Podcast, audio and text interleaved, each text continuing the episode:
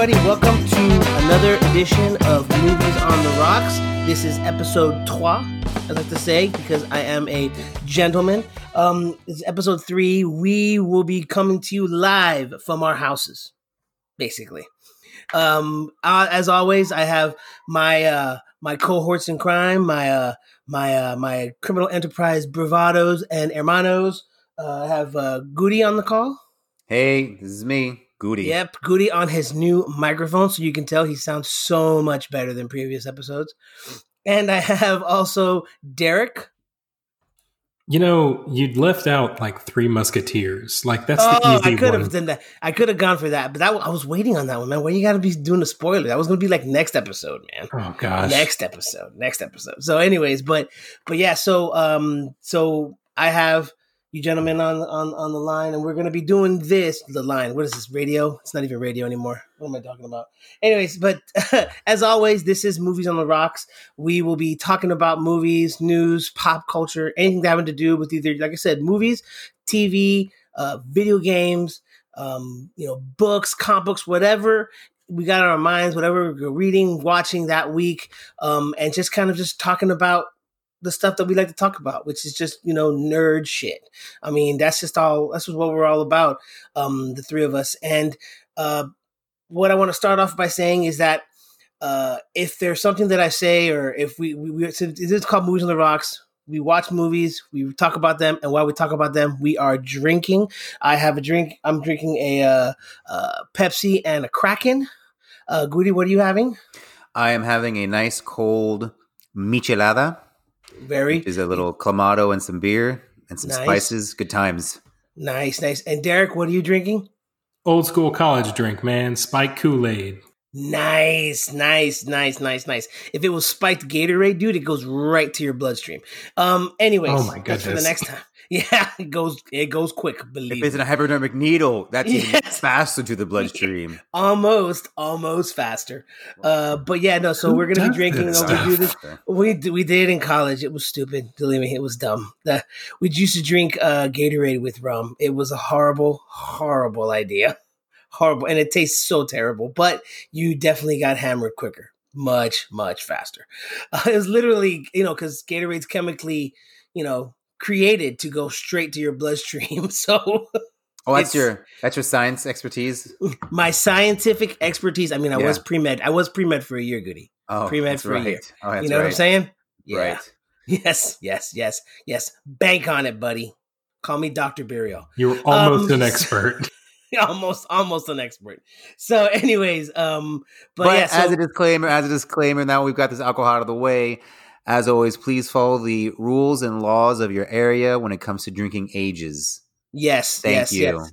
Thank you for the disclaimer. Also, this is um, an explicit podcast. We will be uh, probably using some pretty harsh language. Um, and so, for that reason, you know, don't let the kiddies hear unless you're one of those parents that thinks they're cool. It's not a good thing. Don't do that. Um, but yeah, we, we will be discussing some, probably some harsh language, uh, maybe throwing around some pretty bad shit. So, just, uh, just be ready for it and just be advised. Um, also, the, we wanted to give you just an, a, a regular, just like as always, process of what we pick. We pick a movie in alphabetical order, regardless of genre, regardless of age, could be anywhere, anytime. And um, we've done A, we've done Akira, we've done B, we've done Beverly Hills Cop. This week, of course, is C. C, we will be talking about the great, I think, great Jon Favreau independent film called Chef. Uh, we've all seen it. We're going to discuss it uh, a little bit later in the in the podcast. But um, you know, just for that reason, I mean, just to start off, I mean, uh, just for basic understanding, thumbs up, thumbs down, guys. yeah, I'm game. Let's do it. All right, perfect. All right, well, Goody, uh, why don't you go ahead uh, if you have any news? I mean, we all have probably topics we've heard or read about, but since you are our resident news reporter, uh, please to the news desk. We go, Raphael Buriel.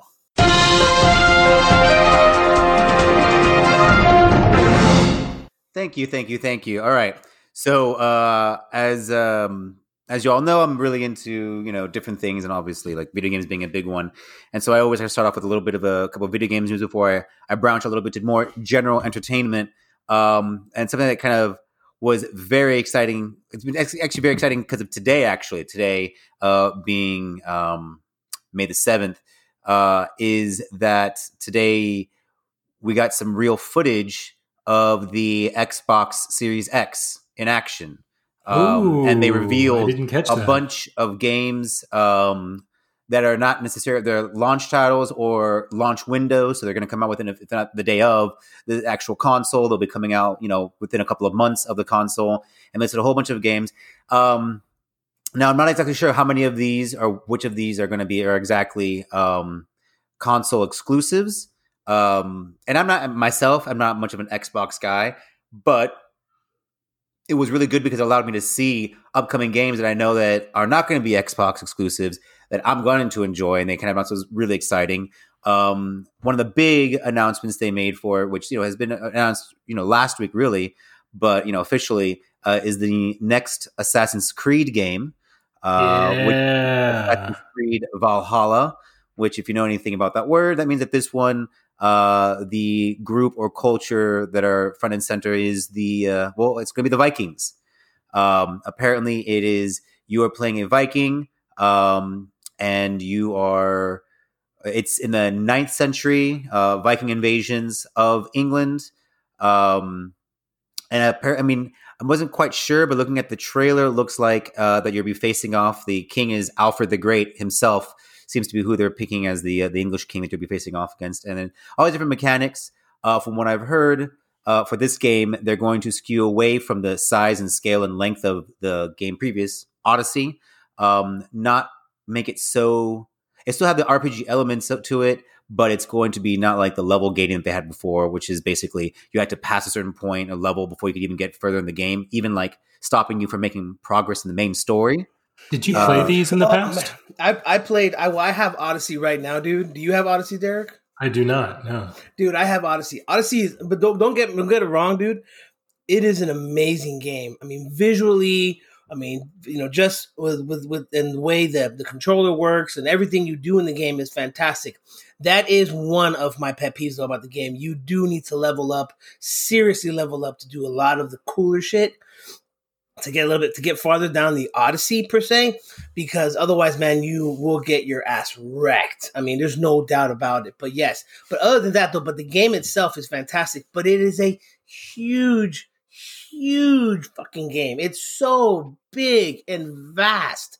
It's like you never even thought that you know Greece could be this big because you spend so much time in the beginning before you can fast travel. You make you spend so much time in that boat going from island to island. It's crazy. It's you great, tell but me it's a that you're great not game. one of those guys that likes to like slave away on all of the I'm side not. quests? And you know I'm not. Yeah, I'm not. But Well, this one I am. actually, I had to. Goody is, and he and I don't know. Do you have Odyssey Goody? Uh, I do, but I, because I'm the side quest guy, I'm still stuck on Black Flag. So uh, Oh yes, yes, he is. But no, but it's it's it. But Odyssey, you really have to sit down and do the side quests. Otherwise, it's not gonna work for you. You And won't get far in the game. and that's They and that's make you one do that. Things, that's one of the things that they've said specifically that they're going to. Um, it's going to be a shorter. It won't have the because some one of the complaints people had about Odyssey was that it had like they thought there was- had a lot of bloat to it. That had a lot of lot of content stuff, which is going to be fun, but it was almost too much and it was too huge a map. So it's going to be a smaller game, a shorter game, and there will not be level gating, which was the the big argument people had with it. That that you could not even progress in the actual story of the game unless you pa- you were a certain level of character, which meant for some people, I just want to play the, the main story, hear all the you know, get all the, uh, the events and all the cool information. Oh, now I have to start grinding levels, which is what happened. There would be a level grind just to progress the story. And that's something that they said they're going to do away with. There's not going to be level gating, at least when it comes to the main story. Side quests, you could probably do I that didn't even know optional. games still did level gating. I Oh. mean, Apparently, Odyssey did. Yep. And what was even very sinister about Odyssey when it came out, which was the thing, was that one of the things that they were doing was um, you could buy these packs that would um, level your character up immediately to skip and save a lot of time. And for a lot of people, that was seen as a very sinister thing that they did. That the game was artificially made with that the level gating was kind of artificially placed just to try to get more money from players. I don't know. I don't want to necessarily get us garbage. Banned by uh by Ubisoft or anything. But anyway, Uh, that's not supposed. That's not going to be a problem anymore. They're they're moving away from that for this new one, Valhalla. There's also going to be a new mechanic, or it's going to be a, maybe an adjusted mechanic, kind of like what they had with um, I think it was Assassin's Creed Two when you remember you had to build up the little city Monteriggioni. Um, there's going to be a little bit of that again, where it's going to be a city building that your character is like the leader of a Viking community that I believe lands in England as part of the kind of invasion. Like you're, you're building up a settlement there, even not just going in. And, and there are going to be raids and all of that, as one would expect. But it's, I think what they're going for, if you've seen the trailer, which is phenomenal, uh, they're going for a way of showing you Viking culture in a way that um, doesn't confirm, like, well, obviously confirm some parts of it because, you know, certain things the Vikings did that pop culture gets it, they did it, but also give them more uh, three dimensional nature, right? Three dimensionality to them. Uh, that they you are they're they, not all about raping and pillaging. Well, exactly, and that's exactly, and that's definitely the kind of tone or the message they're sending with the with the with the trailer. They I'm are curious how far they take that. There are like little thing, and I'm I'm not an expert on Norse mythology and and history, but um, they I mean they did some kind of unusual things that a lot of people didn't know. Like they trusted like women in the family handled all the money because they believed that women could see into the future.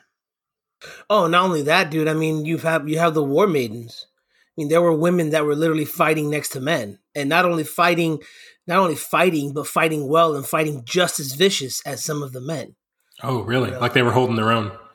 Yeah, yeah, I mean, oh yeah, man. They were they were called shield maidens. Were they called shield maidens? Goody? Shield maidens. Shield, yeah, maidens, shield Sorry, maidens. they were called shield maidens, and they were women that would go off on these raiding parties, and and they would go out and they would kill and and pillage and destroy just as much as the men, and the men had just as much respect for them as they did for other men on on the, in the party. So yeah, in the raiding party. So yeah, no, they're women. Women were at a kind of a, a definitely at a different level when it came to the Vikings. I mean, not to get into, I guess, the politics of it, but it's interesting to see how a culture develops whenever they don't have stupid stigmas in the way.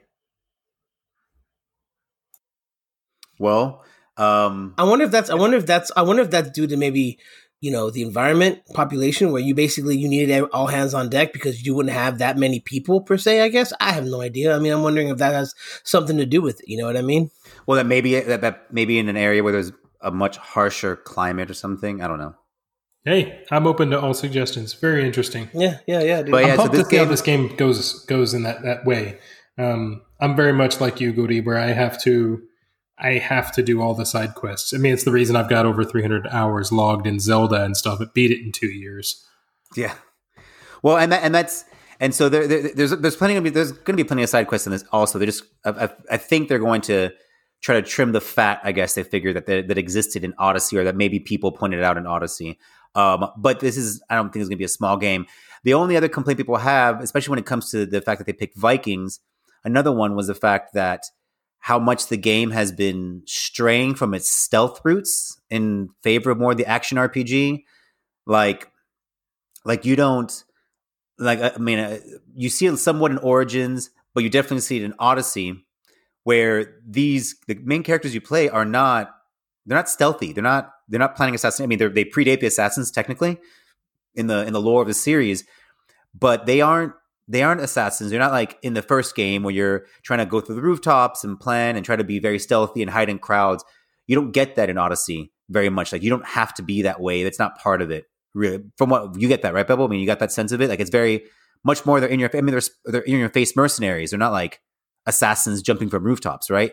Parkour well, I mean, everywhere. That, I mean, that's what he is. He's um, what do they call him? They called him um, a misthios, and misthios are just they're just mercenaries. They're hired hands. That's all they are. They're hired guns. So, I mean, the whole point, I mean, I understand, and you're right. There's not a lot of stealth. You can kill people stealthily in Odyssey, but that's not part of the game. Like you don't get bonus points for killing everybody and assassinating the main the main target without anybody seeing you, where you did get those in some of the previous iterations of Assassin's Creed. But in like Odyssey, yeah, you you're much more in your face. Although you can do it stealthily, you can kill them quietly and no one notice, but it's not something you have to do. Well, it seems like they're trying to go, just avoid they're can trying go to in avoid balls to the like it seems like they're trying to avoid the idea of tying themselves to the assassin name, right? Because everyone has this perception of what an assassin is like and that they are stealthy and that they're just, you know, um, they can quietly carry out actions. But if you're going to do Vikings, nothing about that sounds stealthy to me. That sounds, you know, uh, brutal and uh, large amounts of like strength and just sheer will, right? I mean, I guess you could say that, but I mean, correct me if I'm wrong, Goody. I mean, every culture, in my opinion, that I've always read about, every culture in the world has had somebody in their army or in their government that went about and did those kinds of things stealthily. Well, but the the the thing is that like, but you don't get that from No. the Vikings. Like they aren't. don't. They don't. They aren't. They're not gonna. They don't. I mean, they don't really do that. And and you and if you look at the trailer, you don't get that in the trailer either. I mean, the only the closest thing you get is that at the very end of the trailer, the character that you're following, which is like if you the main, it's the protagonist character, um, the male version of him. The he uses a hidden blade, but even that's not quite as stealthy because whereas the hidden blades of the assassins were always underneath their hand, right? His is over his hand. Okay. So it's not, y- y- yes, Hidden Blade is stealthy because you're not going to expect it coming out, but it's of the two areas of your arm, the least stealthy area of your arm. That even then they've done that. And so that, and that's just another, that's just one of the, the possible complaints people have. Obviously, no one's played the game yet. So take these complaints with a grain of salt, but like, there's this idea that people have that they're not happening. You know, the, the, the older fans, the more diehard fans, I guess, I don't know, that the game has moved away from its stealthy roots uh, to more of an action RPG, heavily favoring RPG because of stats and armor and all these different things that are very much a lot of and, and leveling up, right? Very much RPG mechanics. Um, but that's just something there. Um, well, and they still have a lot of time. Um, don't they have like a few more months before this even comes out? yeah, uh, but it's going to be coming out in November though, November-ish, I think. Um, So hopefully they've got some times to make sure it's polished. You know. Well, I, I just I just don't know how much they're going to go for. Yeah, it's make these these these Viking assass- you know stealthy. They're not small people. Like the, the character you play is not a small person. Like the male version. Oh, that's another thing. Also, they did with the storyline this time, which I don't know how they're going to do it, but they said they kept, they said there's there's a way they're they're pulling this off. If you played the Odyssey character, uh, depending on whether you played male or female, um, but those They two characters siblings. they're siblings. They li- they live in universe with each other. This one, the person you play um, is male or female. But one thing was that in the novelization, apparently, of Assassin's Creed Odyssey, the character of the the main character was the female sibling. So canonically, she is the one that you should be playing the story through. I guess, right for That Odyssey. makes sense. You're going to be as true to the novel. I mean, Yeah. Well, I don't know that many people think that way. Yeah, that's the idea anyway. Um, but what they've done is they've addressed that with this game where it's the character can be either one, and supposedly there is a they, they have something in mind. They hinted that would make either choice is canonical. So I don't know exactly how that plays out or what that even means. Oh yeah, and then one last point, and maybe we could move on was um the incorporation of mystical elements to it, uh, which was a little bit of an odyssey, right? Didn't they have like myth- Greek mythological creatures like Medusa's in there or something, or he goes to Yeah, that's Right. actually that's actually one of them. I guess you could call it major side quests. I mean, because um, I mean, spoiler alert: you find out that your father was uh, a son of Poseidon. Um, and and not like some sort of group called the Sons of Poseidon, like literally a demigod. yeah, I mean, it's not like, like, that. an 80 hair, 80s uh, like hairband or something. No, no, no, no. Like- Actually, no. that He's awesome. yeah, no, no, no, no, none of that. He's like he's he's he's not son of Poseidon. Sorry, he's Atlantean. I think is what it is, and he's and he because uh because the um the race of people that that you follow that that created the the apple goody that you find out in Assassin's called? Creed. Um, I forgot what they were called. I want to call them precursors, but I think it's Mass Effect. I don't know. yeah, Anyway, well, let's just say they were the they were the race that supposedly created human beings, kind of thing. yeah. They um they were the people who lived at Atlantis. That's who they were. Mm-hmm. and so his his true father, not not this, not his not his father that he grew up with, but his true father is an Atlantean, and he and he's and he sends you on a quest. That's one of that's the quest that you have to go find uh, these four things, and those four things are inside four mythical creatures. Um, and one of them is the griffin, not the griffin. Um, uh, it's the one with the with the with a human head on it. Um, it's like a griffin. The Sphinx. Sorry, you fight a Sphinx. You fight a Cyclops. Uh, I think yeah, you fight Medusa, which that's where I'm at, and she's hard as hell. Uh, and I suppose you're supposed to fight somewhere. Oh, and you fight some. You fight um somebody else. God, I forgot who it was. Um, I think it's like a daughter of Artemis, like a demigod or something like that. I don't know. I gotta find. I gotta remember that one. But either way, that's like a that's like a major side quest. Um, I mean, there's there's like two major side quests in that game. The, there's the there's the main quest, the Odyssey, and then, the, then there's the other main side quest, which is uh, killing the cult of Kosmos, which uh, which has um, They're just like which is a- super stars or something. they're like the precursors, like the Illuminati, like they run the show in Greece. Oh, Behind the like a legit, scenes. a legit crew. Okay. Yeah, well, no, they weren't real. They weren't real at all.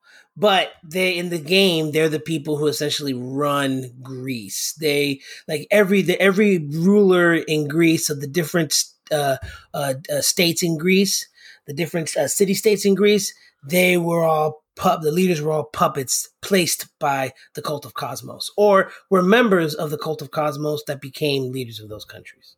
So it's like one of those things. And so your your job is to kind of go through and just literally kill every single one till you get to the high priest of Kosmos and find out who that is. Because they're all wearing masks of masks and you have to figure out who each person is through the process. And so and that's also part of the level gating because each of them has a level and and you can only go so high. And it's one of those things and and but yeah, it's it's the game is definitely tiresome because you you definitely have to do a lot of work in that game. But yeah, going back to what you said, Goody, there are mythical creatures in the game, but they're all because of that previous race that you that created the technology of the what's that that docking thing that you're in Oh, the, The, um, Animus. the animus remember that's Okay. how they use they, Yeah. they use their technology Well- to create it the the the templars Yeah, well, and that's the thing is that like, well, and like I was saying that that's something that people kind of have an issue with because like even in Assassin's Creed Origins, the one in ancient Egypt, um, they have elements of mystical type stuff in there, which they could probably explain away with.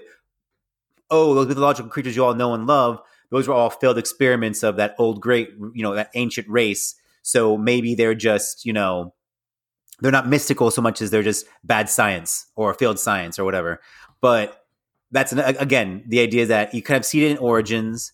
Um, you see it, uh, you see it obviously then, like you said, in Odyssey, which people had a problem with because it was like, well, what happened to the kind of like the more hard sci-fi ish kind of thing of the Animus and all of that.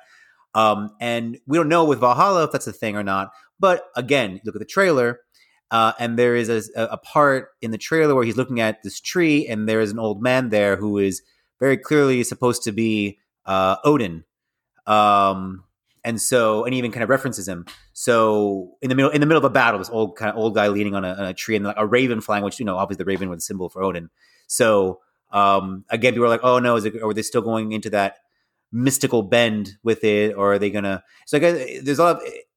I I was very impressed with it. It's a great trailer. Um, um, but I guess there, there those are a couple of like those mixed initial reactions to that game.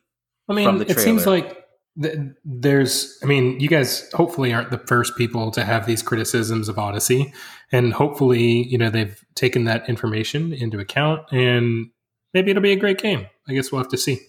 I'm sure. And you know what though? Like I bet you Odyssey. Well, my brother likes Odyssey, and he's not even that big of a like. Bebel, you're not even that big of an RPG guy, um, and you've enjoyed it. So yeah, because I guess you know, you know, for for me, I, I enjoyed it a lot more because it's an action RPG. I mean, I literally spend most of my day on that game tearing dudes apart. there we go.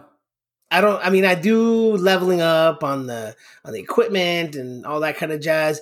But dude, I I make so much money just by literally killing people and raiding treasure chests that eh, I don't really fucking I don't really fucking give a shit. It really doesn't matter. It sounds like the same reason most people play Grand Theft Auto. But Yes, anyway, yes. Well, But- but, but RPG an yes. RPG, right? Which is also an RPG if you think about it. yeah, but that, that's not why people buy that game. People don't I buy that game to play I that story.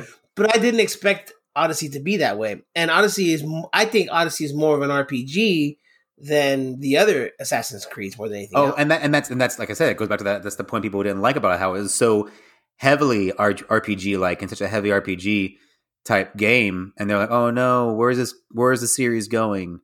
But like you said, I'm sure we're I know we're not the only ones that have had that, that, that. We're not the first ones to voice those kind of criticisms. So I'm assuming something in Ubisoft development has been they've been listening, which is why they've they've said it that it won't have the quote unquote bloat of Odyssey. It'll be a shorter, smaller game. But that being said, Odyssey was such a huge was such a huge game that it's not like by them going smaller, it's not like the game's suddenly going to be only you know a five hour long campaign. You know, th- this is going to be one assumes still going to be pretty lengthy. You know, bang for your buck. I guess you could I could assume you could say. You know. Yeah, yeah, yeah. I agree. So let's see what what else you got, Goody? Um, another game that they announced, which is something that I am very happy about, uh, because I'm just a big fan. Earlier in the podcast, you know that I'm a big fan of the series Yakuza. Uh, well, one of the games that was announced today was a new Yakuza game uh, that's going to be coming out. Uh, now, obviously, this is again uh, for the Xbox One Series X thing uh, that they had today and was releasing it just literally earlier today, a few hours ago. Um, but it is one where it's it's going to be released with the game. It's going to be released with, with Xbox Series X. Um, but it, but it's going to be go off. It's not a console exclusive, which is what made me so excited to see it. Um, but it is considered Yakuza. And it's going to be called Yakuza Like a Dragon.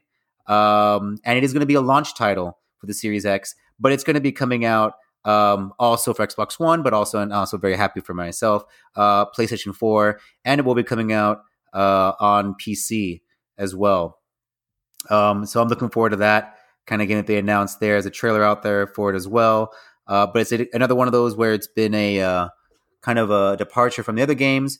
Where if you played uh, Yakuza one zero through six, those were all very kind of had some uh, RPG elements to it, where like, you would like you know get money to like build up your skills. But it's a beat 'em up game. It's a it's a fighting game, is what it was essentially, right? You are in the city, you encounter some thugs or other yakuza or gangsters or whatever, um, and then using button combinations and fighting styles, it's a fighting game. Like not like Street Fighter so much, but it's like a I don't know what you call it, just fighting style. Uh, and then the the the latest Yakuza game in well, it's not called Yakuza, but it's in the kind of in universe. It was called Judgment, is where they switched it over to a very much like a interestingly enough turn based RPG combat. Um, Ooh, that's kind of uh, a com- big leap a- there. a big leap. And the way they kind of made an in-game sort of reason for that was the main character you play is a guy that loved growing when he grew when he was growing up. He loved playing games like that, and so that like it, it's sort of like when he's fighting these people, it's sort of like you're looking at it from his own way of understanding what's going on in the fight because you're playing like a private investigator. Um, and it's basically like think of modern day Tokyo and all of that and that kind of style, you know, very kind of like more realistic style, but it's like playing Dragon Quest. Um, and that's kind of what he what they're going for there. And apparently they're going to continue that in the next one with it being kind of more of a turn-based RPG uh, sort of game, but we'll see where that's going. Do you think you'll play it? Oh, I, I know I will. I know I will. I already saw Oh, the yeah. cinematic. Tra- I saw the cinematic. Shut up trailer and take my money. yes. Oh no, completely, completely. I'm, I'm of course I'm gonna play that game. let, me, let me know when let me know when you get to a Goody because I know you're going through all the other eight hundred games from Yakuza. and stuff. Yeah, yeah. Well, well, I'll, I'll probably get to it sometime in 2030, so it's gonna be fine.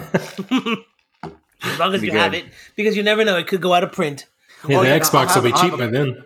I'll have, I'll have a copy of the game sitting collecting dust.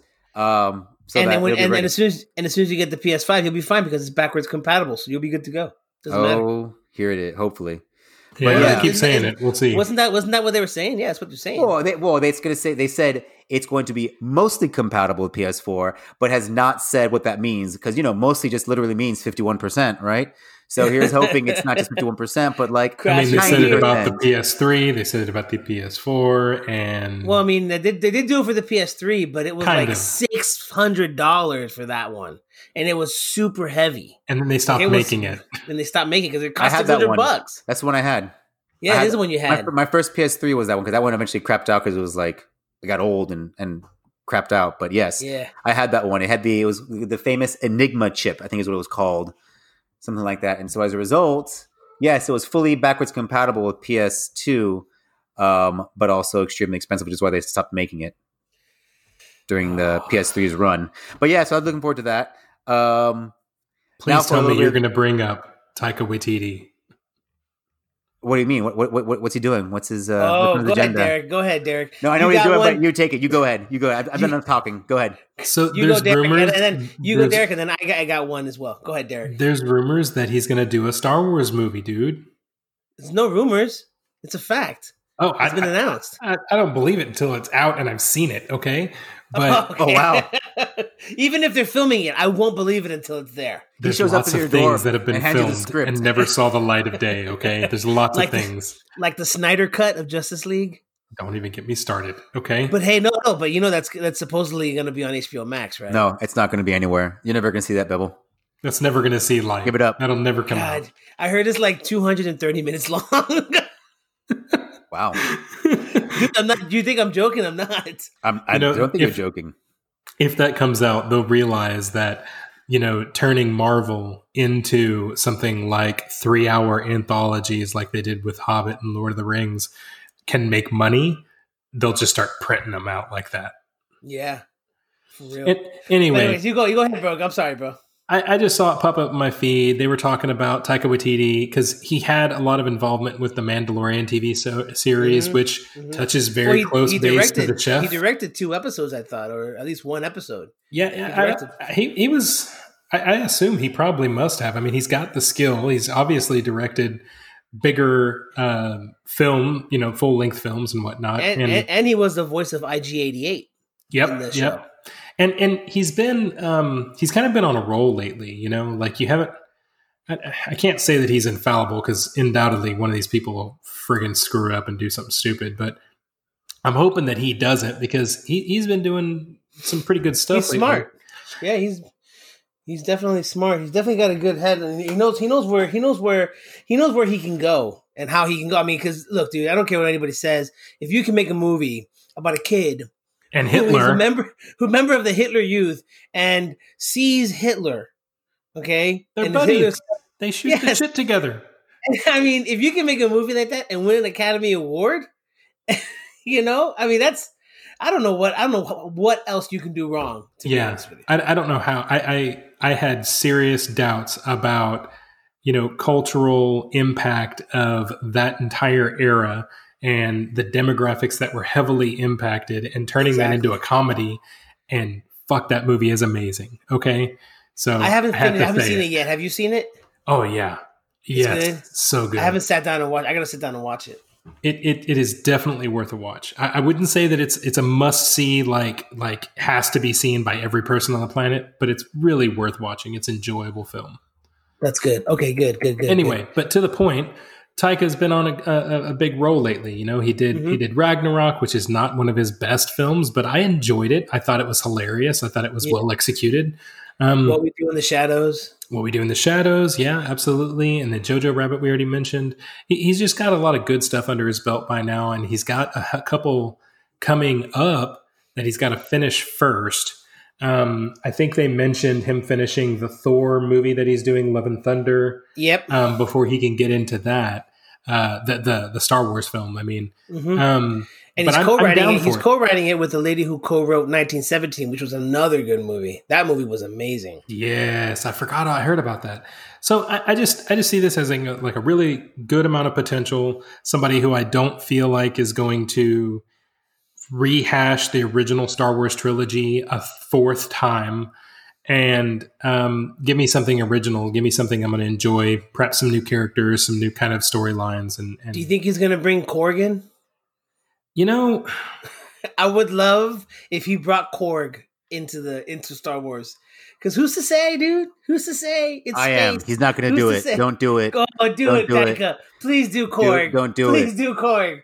Take I a. would Be You know what? I'm so curious how you're going to bridge these timelines. To quote to quote the Ghostbusters, please don't cross the streams. All right, just Oh, leave it God. alone. oh Leave it alone. is, Korg is perfect. I could Korg is see. I could see it. Like the only thing that would really just work in my mind, and I don't know why I just thought of this, but you know, your Star Wars characters are running through some type of secure facility or, or prison or or gangster, and he, they've got a bunch of people locked up in cells, and just you don't see anything, but you hear that voice of Korg. Hey man, you want to let me out? exactly. Exactly. Yeah, I'd be okay with that.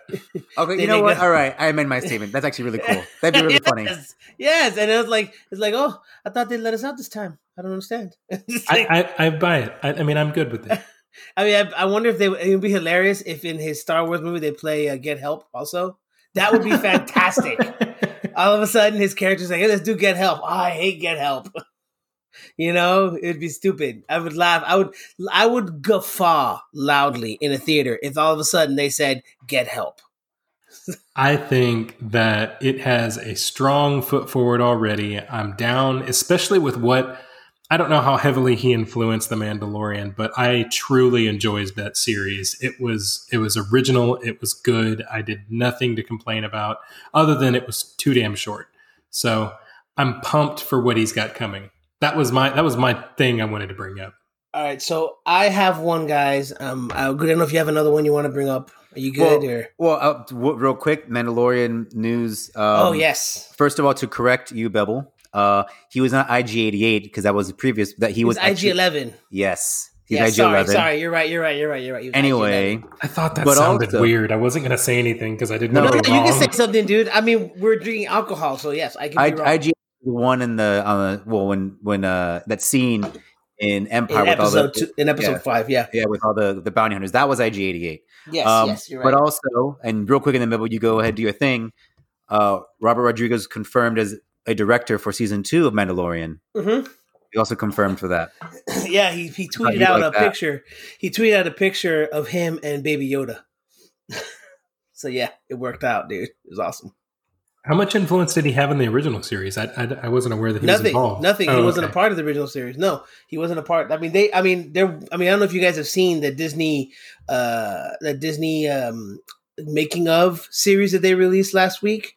Uh, they released the first episode, and it's a making of series of the first season of Mandalorian of what they did, and they have roundtables with the actors and the directors, and it, it's it was really good. The first episode was really good. It's eight episodes. I don't know how they're gonna do it all for eight episodes, but it was really good. So Sounds dope. I'm gonna have to check. yeah, watch out. it. Yeah, check check it out, dude. It's really good. Um, but I have something that is uh amazing news. I mean, I mean it's fantastic news, especially if you're like me, who's a big Nicolas Cage fan.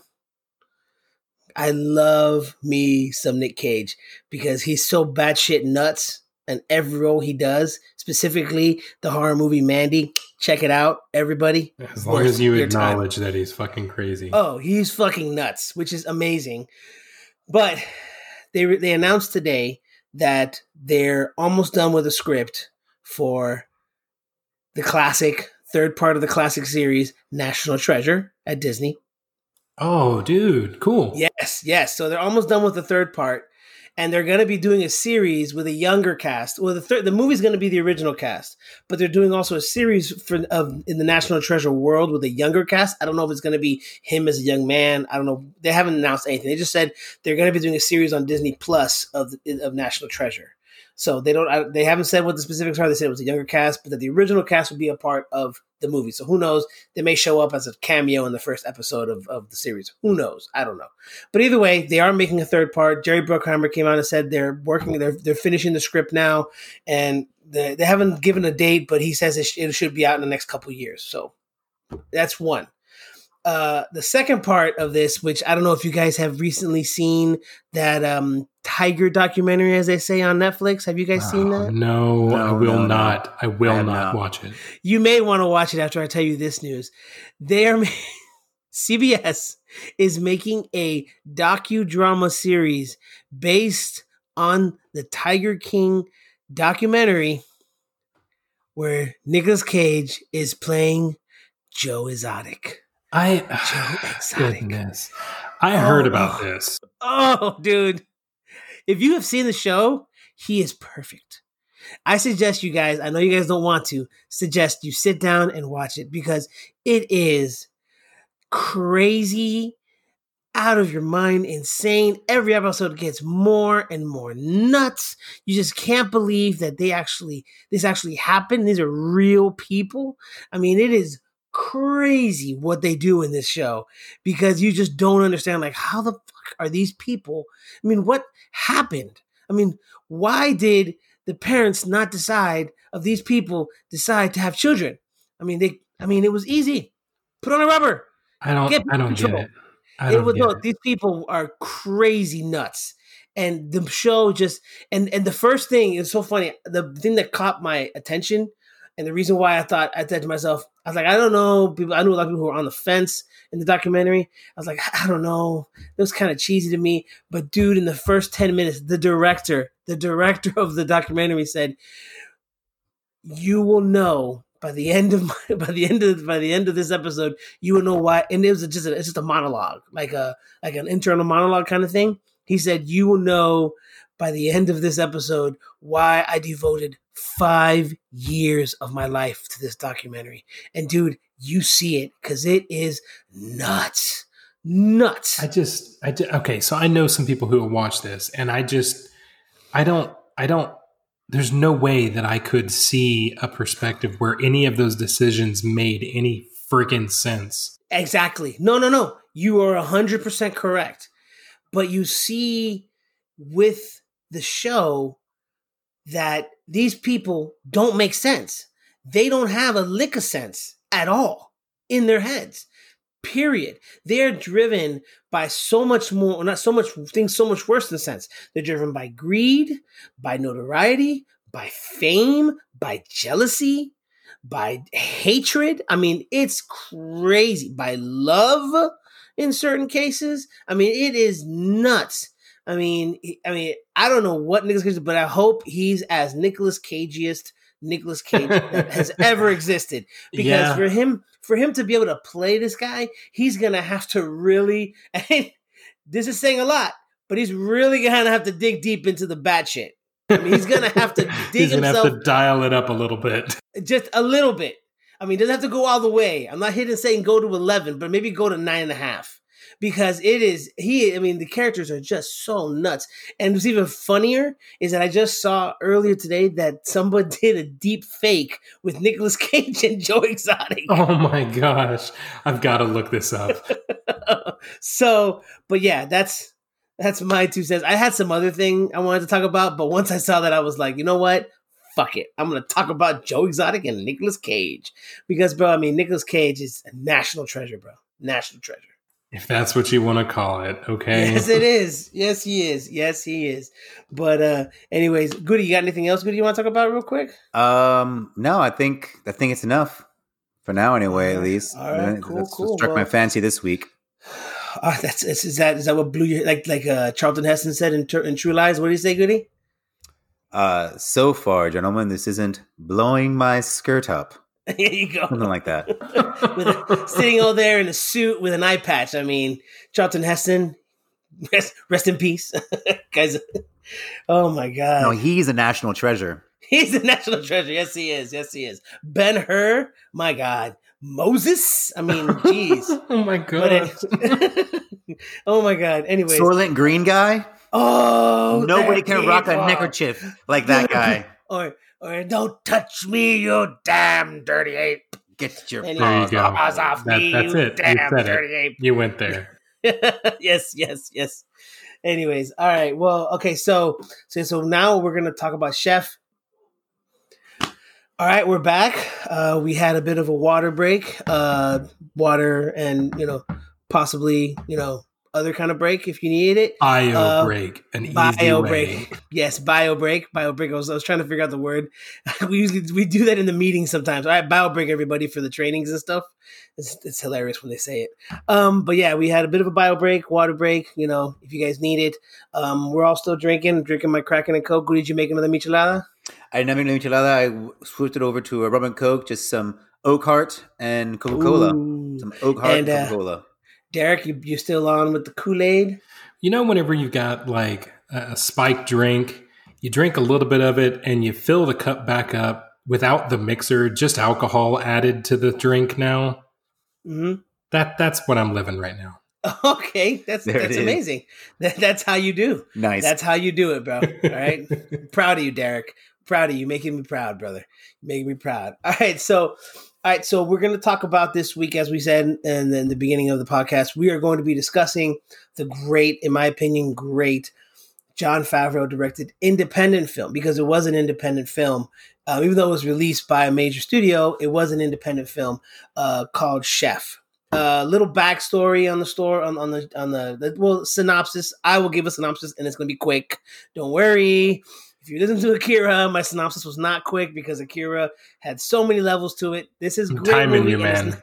I'm It's not timing too many you. levels. All right. we'll so see. We'll basically, see. We'll see. the synopsis is this: you have a successful, I guess you call him celebrity chef, has a complete and utter breakdown artistically, and I guess you could call it um, uh, socially, maybe, or or Yeah, or yeah, that's fair. fame wise, uh, artistically and social breakdown um, over the internet because everyone can see it and he goes viral and he decides that he needs to find another creative outlet. And that outlet is, of course, the great food truck scene of the United States of America, baby. So, uh, and it's just how he finds the find he finds finds his way back to being creative on food, finds his way back to his family, and finds his way back to what he's loved almost the entire time is just being himself. Boom. What do you guys think about that? I'm good with it. You did it Yeah. in like under two minutes, man. It was legit. Not Yeah. bad. I like it. Yeah. That'll yeah. work. All right. You Good. I'm practiced glad this. it'll You just read off of a. You wrote this all. No, down. I wish, I wish, no, but I thought about it. I thought about it quite a bit, um, and I and I and I said it in the mirror. But anyways, that's neither here nor there. Um, all right, so okay, so talking about the motion picture, we said it's directed by Jon Favreau. It's also starring Jon Favreau. It's written by Jon Favreau. It's produced by Jon Favreau. Um, there's a lot of reasons why. I mean, the movie was actually the budget. I looked into it. The budget was only eleven million dollars. Really? Yeah. Now I don't know if that budget includes advertising, which really there wasn't that much because it only made I think like I think it made less than a hundred million dollars at the worldwide box office. I think it was. I look, but it was really, but it was only eleven million bucks with all those people that you saw in the movie. It was only eleven million dollar budget. That means he called in. there. That means he called in a lot of fucking favors, man. You know what I'm saying? Like he called Yeah. in a lot of favors. Yeah, And they, and they, they love him, dude, and he's great. And he, I, I mean, he's a great, yeah, eleven million dollars. It only made forty eight million dollars worldwide. Well, I mean, That's a good. That's a good. That's a good recovery. four times. Yeah, I mean that's not that's not bad. Yeah, exactly, exactly, exactly. But yeah, so it was. So that's on a personal note.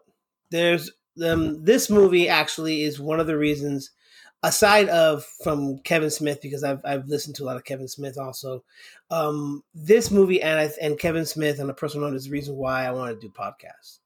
Um, Oh. because it because the aspect of I really kind of felt you know, I guess I don't want to say akin or whatever, but it, I, I felt something in regards to him wanting to express himself creatively and not able to do that. Not that I'm not able to be creative, you know. I mean, Goody knows me, and you know me, Derek. I'm I'm always creative like a motherfucker. But either way, I'm somebody who has always wanted to do something when it comes to movies. I've I've looked into working on sets, never kind of panned out.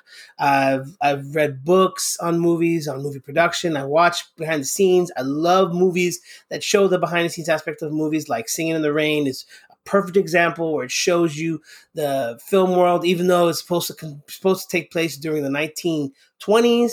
Uh, that movie, but it shows you the aspects of what the film world is like. Like right now, I'm watching Hollywood on Netflix, which is fantastic too. Um, that's not my top shelf, but just that's just something that I want to say. I mean, that aspect of the industry has always appealed to me, just in general. I mean, and, and, and you know, and I'm I'm full of knowledge, whether it's just basic knowledge, but a whole mess of knowledge in regards to movies and stuff like that. And it's just shit that sticks to to me- me. It's funny to me that you. I mean, don't get me wrong. I love Kevin Smith. I've really grown to like Jon Favreau. I never would have put those two together. as being Well, an inspiration for anything. well, the reason being is for for Jon Favreau. My inspiration in regards to that is that he. So for this movie, and this is why I was kind of going to this movie. But let's go with Kevin Smith. With Kevin Smith, he I listened to uh, Fat Man on Batman, which is now called Fat Man Beyond because they can't say Fat Man on Batman anymore because um, AT and T said you can't use Batman, even though he was Ooh. using that on Batman, uh, the the comic book series, and he even though he was um he, he had the name on his podcast for shit ten years, he had that name on his podcast. It's called Fat Man on Batman. Um, and Warner Brothers said you can't use Batman anymore, or AT and T, Warner Brothers, quote unquote, uh, said you can't use it anymore. So he had to change the name. So he changed his name to Fat Man Beyond. That's what he calls his show now. I didn't even know And he had the a podcast. Oh, dude, he has like six. That's what he does now most of the time, dude. He cre- he does movies. He just did uh Jay and Silent Bob reboot, but he just produces movies. He does a lot of talking engagements. He has like five different podcasts because he. Cause I think he's part owner of a podcast network, uh, Smodcast. I think he's part owner of that podcast network because all of his podcasts are on the Smodcast network, even though they show on iTunes and other places.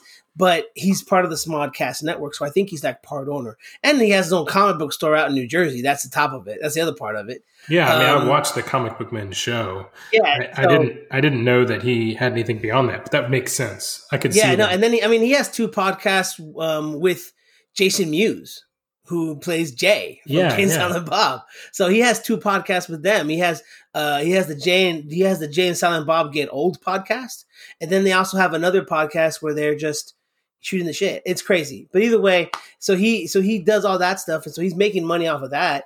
But he said in one of the in one of the ones, somebody said, "Hey, look, I'm a I'm a I'm, I'm looking to start a podcast." And the guy's like, "Great," and he said, "What should I do?" He's like, "Dude, all you gotta do is get a get a his exact words, get a fucking mic, get a fucking idea. Doesn't matter how stupid anyone else thinks. If you like the idea, do it. Sit down and record it. That's all you need to do. Fuck everybody else. If it gets successful, fine. It doesn't matter as long as you have fun doing it, which is the reason why we're having this podcast, guys. This that's Yeah. the main reason is that we're gonna have fun doing it. I enjoy doing it. I enjoy talking to you guys. I enjoy talking to my brother about movies. We're talking to you about movies, Derek. Everybody brings their own little thing.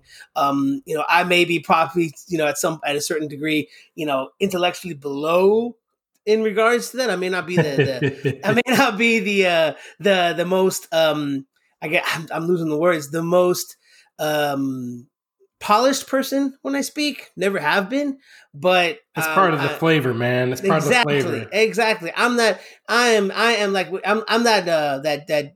I'm that shitty pizza you eat after the club. That's what I am, baby. a perfect ending to a perfect night. exactly. No. so yeah. So yeah. But uh. But yeah. That's that's what I'm. A, that's what I am. Um. So so yeah. But the aspect of I thought it was I thought it was crazy. I thought it was just interesting how I mean there were so many names in this movie. I had no idea how small the production was or Mhm. or you know limited in advertising the movie was. I had just heard that it was a really good film. I knew that I wanted to see it. I kind of warmed up to Favreau after a few of his more recent films and you know, the lineup on this movie is great. The writing is great. Um, I do have a couple. I wouldn't say they're big enough to be called like a bone to pick, but there's some things that I didn't really like about how it ended. But I mean, overall, this is a great film, man. So so yeah, so the so and the other side of the coin, remember I was saying that it was Favreau and Smith. With Favreau, it was with it was that he um he felt that he was not being you know, he was in the Iron Man, he's in Marvel, he's making a lot of money off of Marvel. Okay. Remember, he was uh, he directed Iron Man, Iron Man 2, plus he was an executive producer for Avengers, and I believe even Avengers Age of Ultron. He was an executive producer. So he got money. He got points off those movies. So he made money on that aspect of it. Yeah, Okay. but maybe he was leaning into that, having trouble being as creative as he wanted to.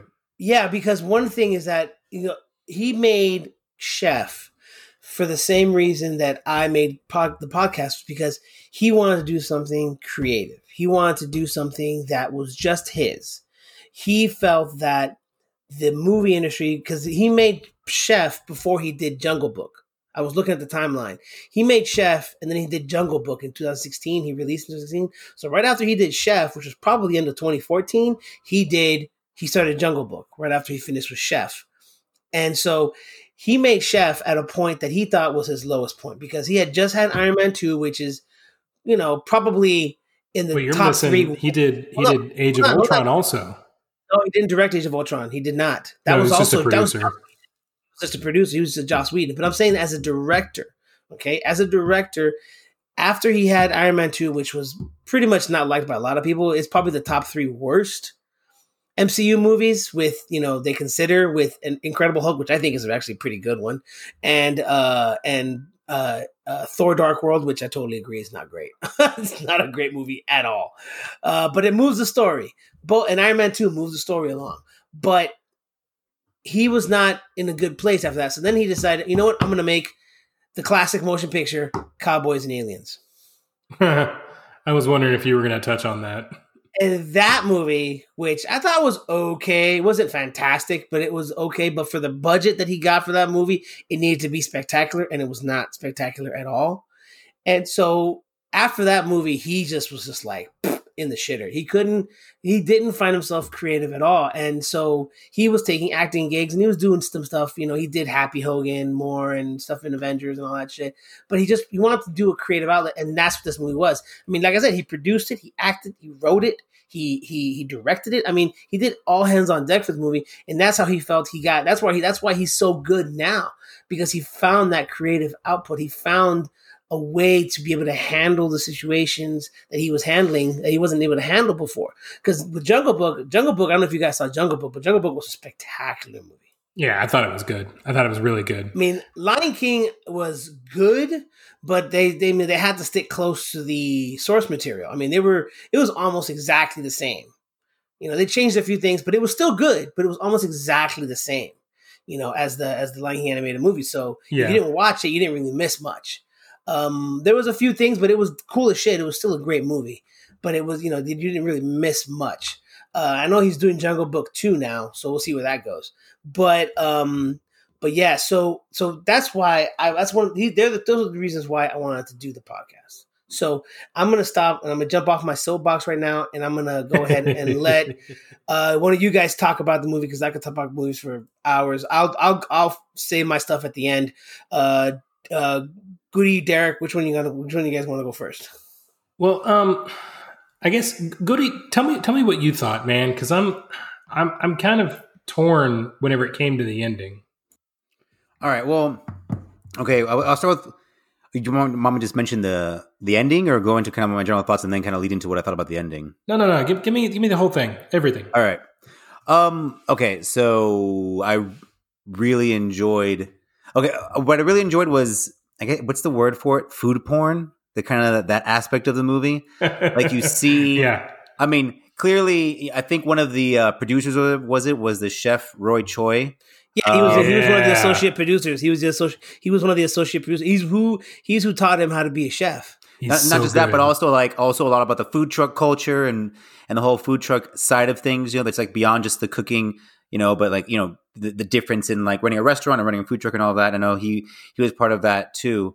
Um, but just watching that movie and you're seeing it kind of like you know the camera is not panning away from the hands like he's you know he's doing the cooking he's doing the Yes. slicing he's doing the cutting that opening just looks- scene, man, he's Yeah. he's got real knife skills at that point. Yeah, it's it's it's really amazing. It just and seeing that food that's that's being made, and it's just really that's one of the things I really enjoyed. I mean, I I, I love um, cooking uh, myself. I, I really enjoy cooking as well. I mean, it's something that I picked up uh, from my my grandmother, um, especially. I, but uh, yeah, it was watching that happen and just kind of seeing all that the, the food and the, the flavors and the, all that's just kind of coming together uh, was pretty pretty spectacular. So I really really loved that part of the movie. You, you guys Um, should watch. You guys should watch the Chef Show on Netflix. It's amazing. But go ahead, Goody. I also the whole um, father son kind of aspect of it, kind of like the almost like the the the the road movie father son part of it was pretty cool. I liked their filming on location, right? Filming in Miami, uh, filming in New Orleans, right? That was just kind of really spectacular how they were doing that. Yeah, um, I, I yeah. and, oh Austin as well. Austin can't forget Austin. Mhm, um, mhm. So I, I love that, and which actually was really what was great about that. What I thought was really interesting was the fact that he he goes to Miami to get a food truck. And what was sort of a, a funny kind of connection I made with mine was that a few years back, I don't know if you remember this, Bevel, when we went over there. Uh, Ooh, before, Pincho Man? No, I'm not talking about Pincho Man. When we went to we went to Texas visit, on a visit, Jenny and I, and it was Yes. before Julian, Yes. you know, before our son was born. Uh, we went to Austin and stuff, and, you know, the big food truck scene that they had there and over there. And one of the things that was cool, I got into a conversation with one of the guys at the food truck, and he was telling me that uh, at least at that point in time, and this is years ago, it's like it actually might have been around the uh, before this movie was actually was made because Julian was, you know, twenty No, yeah, I mean, you guys came over was 2011. Yeah. And he was, and that was that was kind of like at the part when like a lot of food trucks are kind of really being the whole food truck thing was getting really big.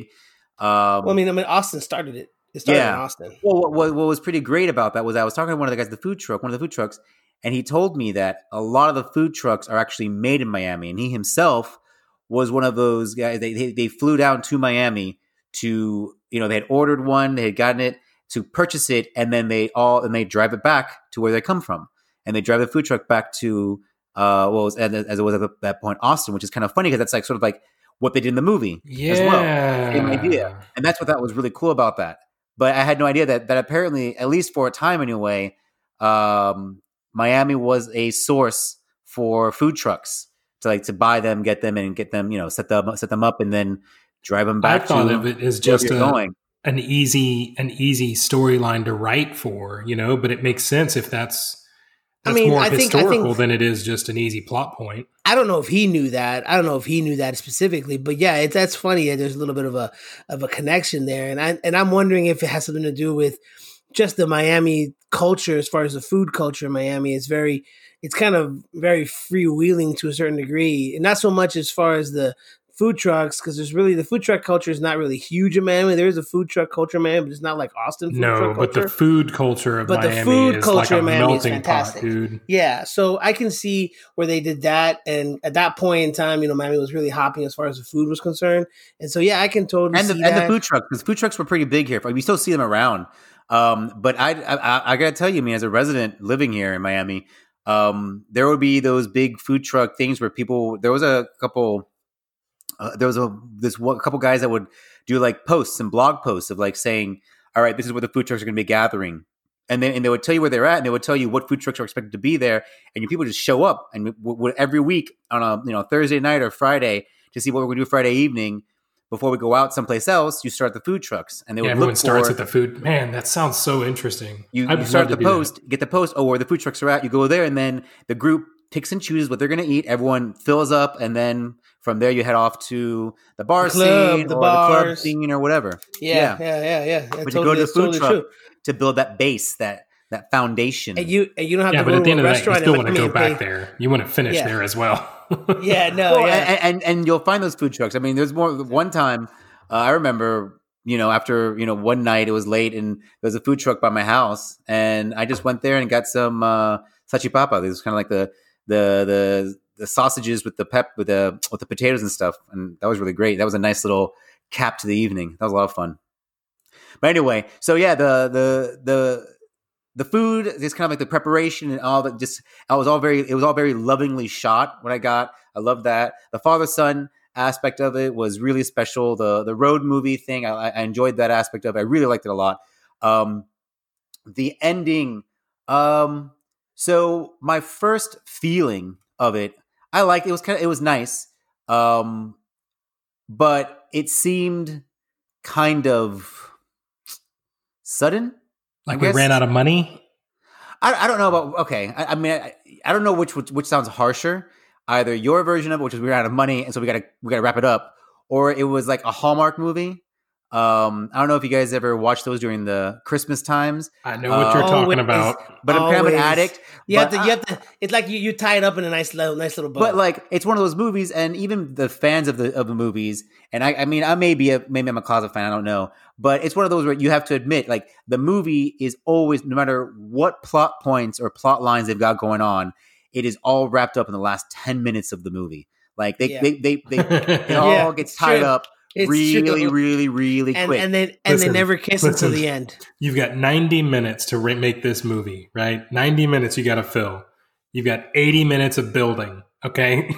and then 10 Well- minutes of closure. well, and, and that's what it seems like. And this movie maybe was doing that at the end a little bit. It kind of had the hallmark thing where they kind of wrapped it up kind of quickly because, I mean, you don't get the you don't get the sense that they that their marriage was a bad one, but because because they're they're clearly they're, they're amicable as divorcees. At least the movie, the sense you get that right. They're not like hating each other, or bitter, or angry. But the fact that, that I mean, oh yeah, spoiler alert. Um, do we do that here? I guess not. Doesn't matter. No, we're gonna, Um, everybody, we, we're going to be talking spoilers. So if you haven't watched the movie, you know, please do so. But otherwise, we'll continue.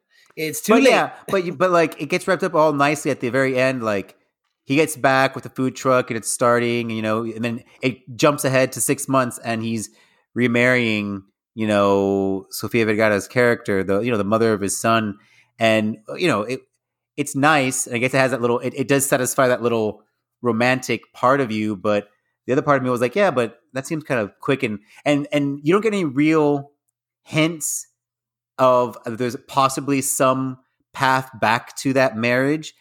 I, I at least feel like at least towards the end, like you don't really. It, it there's seems only, very there's only forced. small little nudges towards that, right? yeah, like they're yeah. at dinner with dad and the son's passed out. They're eating the Cubano sandwiches, right? They have this little look, right? And that's about it. And she's helping in the truck, and obviously they're closer at that point. But there's never a point that's like, oh, maybe we should rekindle our love. There's nothing like that. And they drop Scarlett Johansson's character altogether. She she just she's just gone. She says, "I'll wait for you." He goes to get a fucking truck, and then he drops her. Like that's it. Well, Yeah. yeah, and she disappears. I noticed that too. I, I thought about the two. I was like, when the movie ended, I'm like, wait, but what happened to Scarlett Johansson's character? What Like, happened to what, what happened to Bobby Cannavale, man? He just became a chef. What happened with him? No, I'm just kidding. Yeah, we What happened never heard Dustin about him Hoffman? again. What happened to Well, Dustin okay, Hoffman? that okay, that didn't. Right. Okay, yeah, I didn't care about Justin. Yeah, Dustin that- Hoffman. that didn't. I didn't care me. about him either. I'm, I'm kidding. I'm kidding. I'm just I'm, I'm name dropping. Name drop. I liked I liked that they brought the food critic in and they like, oh, it was all a misunderstanding. Like we don't use know how to use the internet, so we can bury the hatchet now. You know, Yeah, that was cool. I like that too. And the, it was Oliver Platt, which I was really happy with because I hadn't seen that guy in a Hallmark. while. great great decision. Once Yeah, again, like- once again, the once cast- again, it follows. Once again, if, once again, that have to- scene with the that scene with the food critic follows the hallmark because Oh, yeah. there's a climax, and then there's a there's a confusion whether or not the girlfriend or the boyfriend shows up, and all that jazz. It's total total hallmark, goody. It's total hallmark. Well, but it, again, it- ca- it's it's very saccharine, and you just love that sweetness of it. Yeah, but at the same time, looking back on it, I'm like, wait a second, hold on a minute, wait, a minute, wait, wait, wait, wait, wait. Was I like just that. bamboozled? Were my feelings bamboozled? So, but it was good, and, and well, I enjoyed it. Yeah, and like you guys said earlier, the, the, the cast was a solid. I mean, this is a great cast to the point where it's almost like it kind of reminds me of like a jam session. Like, hey, I'm making a movie. Yeah. You guys want to be in the movie with me? Oh, yeah, sure, we'll do the Yeah. movie. You know, Don't even was- get okay. I have to say this. Okay, my wife pointed this out, and it's been stuck with me. You guys know when Adam Sandler makes a movie, and his ex-wife and his girlfriend are both too hot for Adam Sandler, Yes, yes. it's and this true. guy's got Sofia Vergara and Scarlett Yes. Johansson. yes. She said that, and I was like, I'm not even mad that you're talking during the movie right now. That that was a great point. This is true. Wow, you're It's right. true. This is true. But you know what's funny, dude? You know what's funny is that I've noticed that that you know I I I, I ha- I'm wondering if it has to be something with chefs because because I mean some of the chefs they're not really good looking dudes, but they they they pull down some they pull down some mean women, dude. I mean it's who knows, dude. I mean these are Maybe artistic dudes. It's not the only way to a man's heart. It's to anyone's heart. Is it's a food. possibility. There it it's is. a possibility. There it is. There it is. There it is, Goody. There it is. Okay, so Robert Downey Jr. That character. What the it's hell? sup- it's it's uh, it's just RDJ being RDJ, dude. That's all you can say. They, he just gave him total freedom. He made him wear the little booties, Yes. and he's sliding around. oh god, I love Jon Favreau. I was I, was actually was waiting. hilarious. I was waiting for him to be barefoot because he wants the, everyone to wear the booties so he can be barefoot in his office and ev- everywhere in his building. but he's wearing booties too. I But was he's wearing waiting. booties. I wanted the eccentricity to kind of come out. I was hoping for that. Like I'm like, oh, this guy's barefoot, so everyone wears the booties so he can be barefoot. That'd be awesome. I mean- that'd be phenomenal. the conversation between choosing the carpet and firing the assistant. yeah, exactly.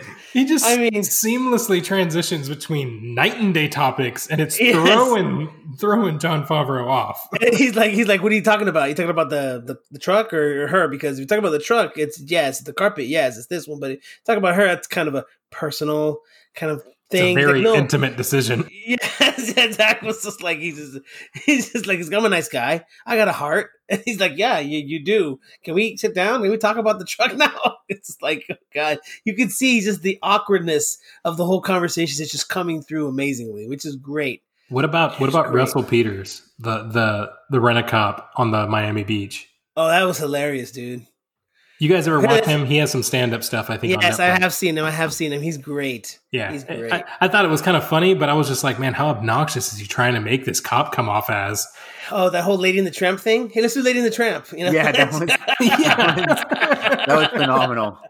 I love that.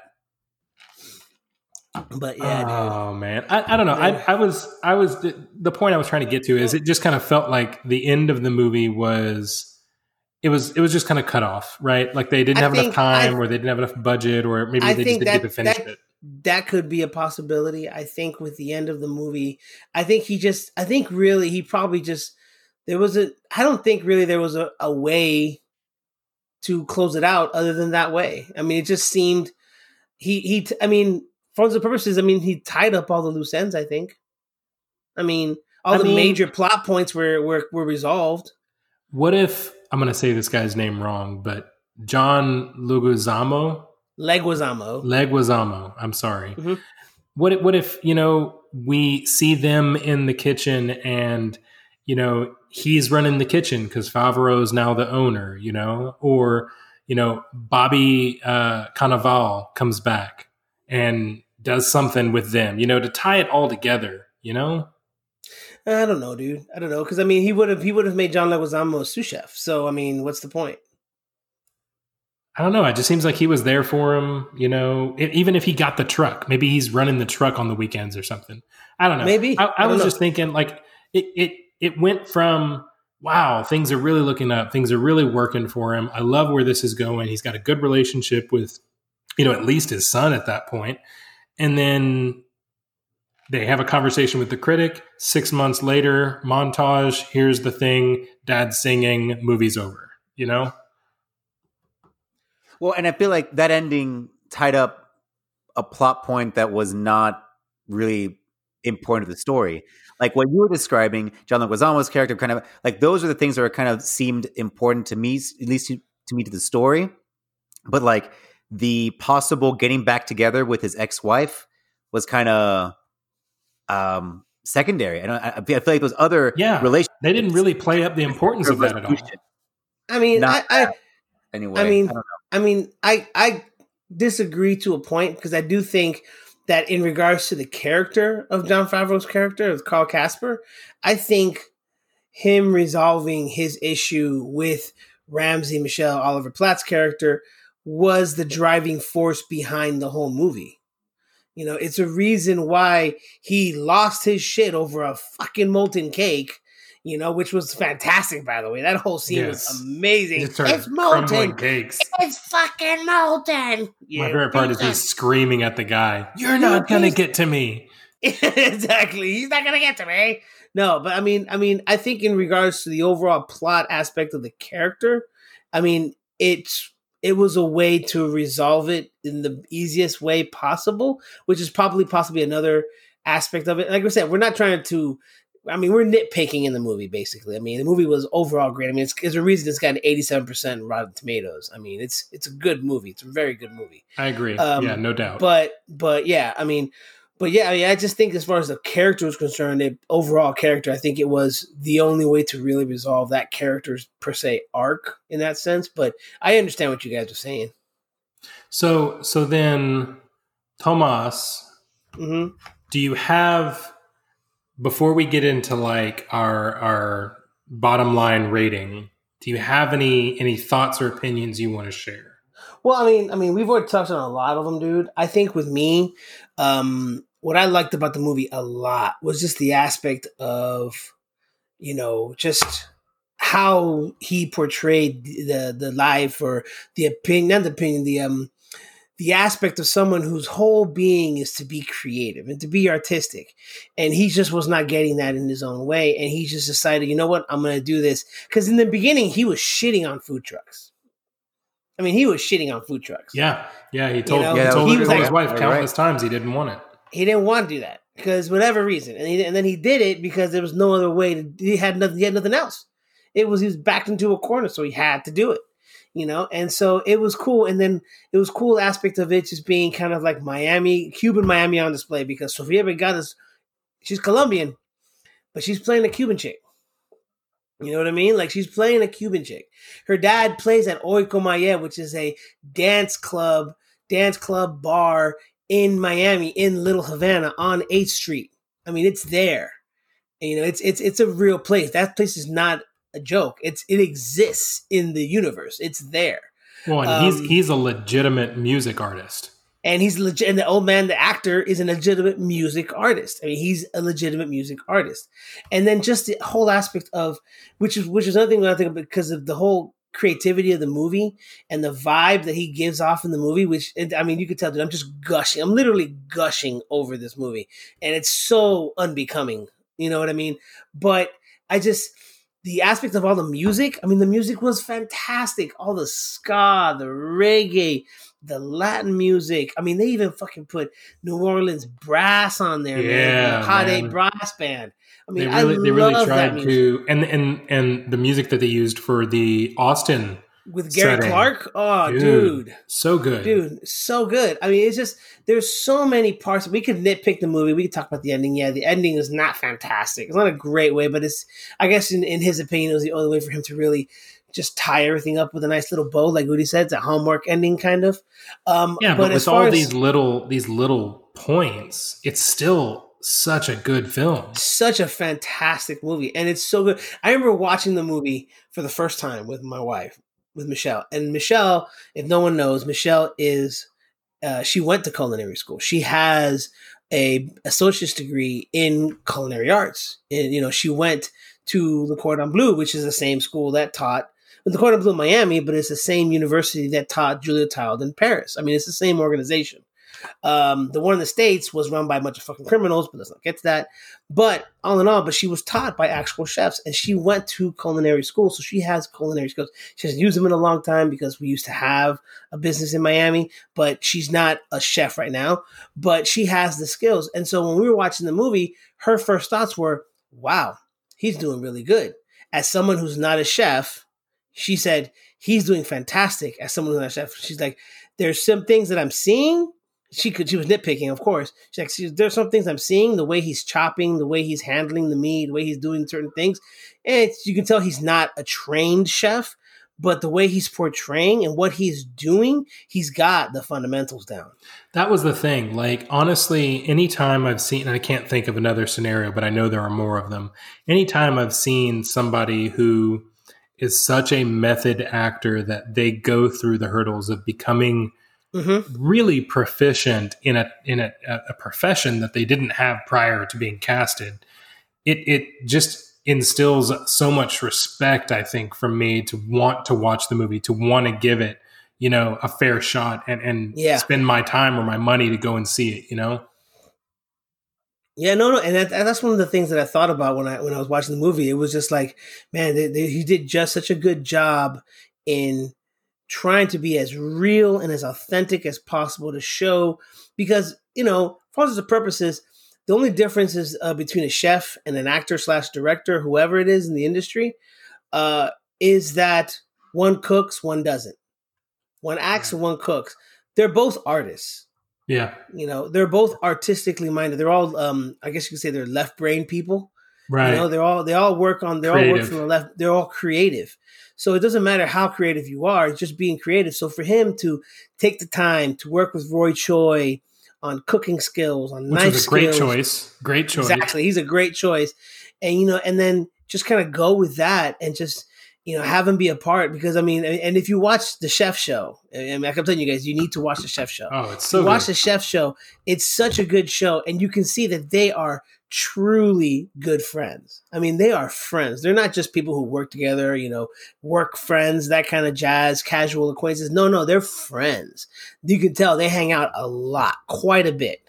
You know, probably like whenever he's in town, they call up and they hang out and cook and shit. So it's it's it's something that comes out in the movie a level of creativity and a level level of love for the creative aspect of the character and what he does and a respect for what they do you know because i mean he made dustin hoffman look an asshole i mean he truly made dustin hoffman look like a prick because Yeah. the Yeah. whole point of his character in the you know and i guess we'll go to the movie point of his character in that restaurant was because and him doing that whole new menu was because this guy was coming he was gonna show him how he is right now. He was gonna be creative and the guy shut him down because it's Twice. his restaurant. Yeah. twice he shut him down.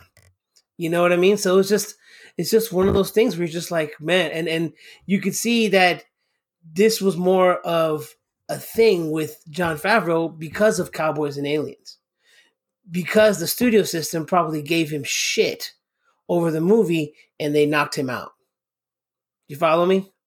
Yeah, I mean, do you think do you think that I guess I would be curious about the origins of the chef. Had it been in the back of his mind long before he realized that he was kind of being boxed in creatively, i mean and it then it depends. blossomed, you know? I, I would just want to I'd want to see like some kind of behind the scenes kind of thing, you know? That I don't know as far as how long he was working on that script. Who knows? I mean, maybe he had something else in mind. But I mean, I mean, it's like Swingers, man. He wrote Swingers, and Swingers was a fantastic movie. You know, I think Swingers is the only other movie he wrote. I don't know what else he's written other than you know Mandalorian and and uh and Chef. I don't think he's written anything else really. I gotta look and see. I don't even uh, on my phone here, but I mean, I mean, Swingers put him on the map, and he was in movies before that. I mean, he was in PCU, fantastic motion picture. That's Goody's favorite. No, I'm kidding. It's not his favorite, Well, but it's a great, movie. I know. I, I love it's that a great movie. I oh, mean, oh man, that's one of those movies I talk with with some friends of mine, and we love it. Yeah, no, no, no. I mean, I mean, where else can you see a movie? Where else can you see a movie where it's it's seriously overweight Jon Favreau? I mean, he's big in that movie with dreadlocks and a wife beater. I mean, he's just a you know a, a no sleeve t shirt. I mean, he's just an undershirt, and he's just there. And not only that, he's asking for shotgun on a tour bus with George Clinton from Parliament Funkadelic. I mean, there's there's no shotgun on the tour bus, but I mean, it's his character. It's the way it worked out. So it's just one of those things, man. And he doesn't even know who P Funk is. Like he has no idea who George Clinton is in the movie. He's like, "Oh, it's up the road. I can show you." He's like, "Okay, okay, cool, shotgun." And he jumps on. You know, it's one of those things, dude. I mean, it's it's such a great little movie, and it's got a ton of people in it. It's got Jeremy Piven. I mean, it's, it's got a shit ton of people. I mean, watch the movie if you haven't seen it. PCU, it's great. It's a great '90s. Oh, David Spade's in it. It's a great '90s. 1994, just Yes. for your reference. It's one of those- 1994. it's one of those low budget mid 90s uh dimension films miramax comedies that didn't really go very far but had a lot of people in it a person born when that movie came in, it, you know, premiered, is uh, now well out of college and into their career. One assumes in their late twenties, well, i mean i mean case in pushing point thirty, pushing Goody, goody. thirty. Goody, remember what we said the last time goody case in point derek was born in 1989 so he's he was five when that movie came out so yeah yeah it's about that point oh gosh. Can we Okay. Derek, Derek all I gotta say is Moving on. you share a birth year with T Swift, and I'm all about that. yes, yes. I don't even want to talk about that. Oh my gosh. oh, but you should. Sherrick, Sherrick, do you shake it off do you shake it off derek do you shake it off I do not shake it off. that's disgusting you should I am not down with Taylor Swift. oh who's not down with t swift i Oh, mean man, what kind of an asshole are you I guess I, I'm- just hate people. I don't know. yeah, you're you're quite the mis- you're a misanthrope. That's you, Goody, man. I, Goody, I believe I we've just T lost an entire demographic, Goody. Maybe, An entire but I hope I hope not. I I love T Swift. Listen, everyone, I'm going to not give you my iro- Twitter I'm not even handle. saying that. Iro- I'm not saying that ironically in any way. I love I love T Swift. So I'm going to give you my Twitter handle, everyone. At Well, isn't me. that well? Isn't that ironic? Oh God. So, but no, but other than that, I mean, I mean, like I said, I mean, it was just fantastic to watch the movie, to watch him go through all the steps, to watch him just. portray all the scenes. And dude, I ain't gonna lie, Jon Favreau was good, but of course he had a lot of hats, so he wasn't really an actor actor per se. But dude, John Leguizamo in this movie, oh, he was fan fucking tastic. I mean, he was so good. I mean, that scene where he's just where he's talking to him on the phone. He's like, "Oh, you got a fucking taco truck!" It's just, it's just fantastic. That's something that I would say to my friend. You're going to a taco truck? What's wrong with you? Kind of like thing. And he drops everything and just goes right. Goes, which means he's such a good friend. He's just like he sees that I my friend really needs me. He needs help, but I can also hear the excitement in his voice. No, it him. was more of my friend is doing something, and I just want to go and be in the middle of it. yeah, I want to be a part of it because according if you if you read read into the the movie, what I thought was he's been working with Carl from all the way back in Miami. Mm-hmm. Mm-hmm. You, Did you guys did you guys get that too? yeah, Like they worked they were working together for years. Like it I makes mean, sense then that they, he would be so quick to drop everything. Yeah, because he because in the there's- after he made the mojo, he was like, "My I'm back, Miami." Like you know what I mean? Like he said that. You know what I mean? So so more than likely, his character also comes from Miami or lived in Miami and worked with Carl in Miami because Carl came from Miami as well. That's where he got big, and then he went to L.A. to work at this restaurant. Yep. So it was one of those things. So so it, it's it. There was a lot of things, and it was just cool because they just had like Miami on display in that in that part, in that whole sequence, and and like I said, but the music, like the ska music, is amazing. Oh, I was really impressed with that. When I was hearing that, I'm like, oh I man, mean- they're dropping ska in this film. Nice. Like not just not just good. Like they dropped some crazy old school ska. Like they did "Message to You, Rudy." yep. They did. Yep, um, yep, yep, yep, yep. God, what else did they play? They I played a sang along with that When that song came out, I'm like, oh crap, is this on there? And I started singing along with it. I mean, they played they played some good stuff. They played some reggae, and I mean, it was just. Then they played like Gente de Zona, which I mean, I don't know if you know who they are, but I mean, I mean, they're like they're like a they're they're like um Cuban reggaeton, so it's called Cubaton. I mean, it's they're Mm. they're they're a great band too. And then of course the old man's music was good. That's all Cuban music as well. Those are Cuban songs. I mean, it's just I mean they just they went they went and you could see that the Cuban um cuisine, which is not hate to say, I don't know if I'm saying this correctly. Uh, maybe, maybe I'm saying it wrong, but Cuban cuisine. I don't know if you've ever had Cuban food, Derek. You ever had Cuban food, Derek? absolutely. Okay. Cuban cuisine is not very complicated. It is very complicated in the sense that you have to make sure you do everything correctly because otherwise it's not going to taste the same. They do have a very com I guess I guess in my opinion because I don't know how to cook. Goody cooks more than I do. To me the base of Cuban food is complicated. It doesn't seem complicated to people, but to me it is. I, I, I don't, I don't, I don't quite follow what you're saying. Actually, you're, What I'm you're kinda saying is that- what you're describing. Okay, But sorry. what I'm saying what I'm is saying what I'm saying is that the- is Go ahead. the aspect the aspect of the Cuban food I thought was great because it was just on display. And Cuban food, in my opinion, is very simplistic. It's delicious. It's not very. It's not crazy. You know, technical per se, like like French classic French cuisine is kind of thing. You know what I mean? But it's delicious, and people people like it because it's it's almost you could almost call it like like it's not in my opinion it's almost like latin soul food almost. I mean it's just it fills you up and it's it's great comfort food. Yeah, I mean, they didn't try to make it out as some kind of German clockwork type cooking that's just so No. intricate and complicated. They they But it was very warm hearted and yes and soulful whenever they kind of portrayed it. he was just making medianoches which are sandwiches he was making cuban sandwiches he was making arroz con pollo he was making plátano maduro i mean he's making he was talking about all those foods which are not crazy but they're they are delicious i'm not a big fan of platanos but did you Goody guys is did you guys notice that his truck's menu picked up something through every Yes. city? yeah yeah yeah And I, like thought that. was kind of a nice little touch. Yeah, especially when they went to Franklin's. Oh, buddy, I love Franklin's. yeah. You've been to Franklin's, right, Derek? Oh, Please Oh yeah, you've been to dude. Absolutely. Oh, It's right down the I- street from me, I kind of wish. I kind of wish I was still living in Texas for that because I know you've never gone. But goody, man, Franklin's. That's a that that we should do a guy's trip to Austin, just me, you, and and and, and Braswell, and maybe Joel Goody, and just go on a guy's trip to like and not tell drive. Derek. And no, You just show Derek, up. no. I mean, whatever. Yeah, Derek's Derek's what, like three hours away, Goody. Derek's like three hours away. Of course, Derek's gonna show up. Shit, we'll do one from Franklin's. We'll do a podcast from there. But I'm just saying that, like, I mean, Goody, it's just so good. The fu- it's it's Michelle's like, uh, she's not a big fan of brisket, but she really liked it. But dude, Oh it is God, so. It is such a good brisket. like his brisket Oh, when, is When he, amazing. when he pulled out the brisket and he dropped it on the table.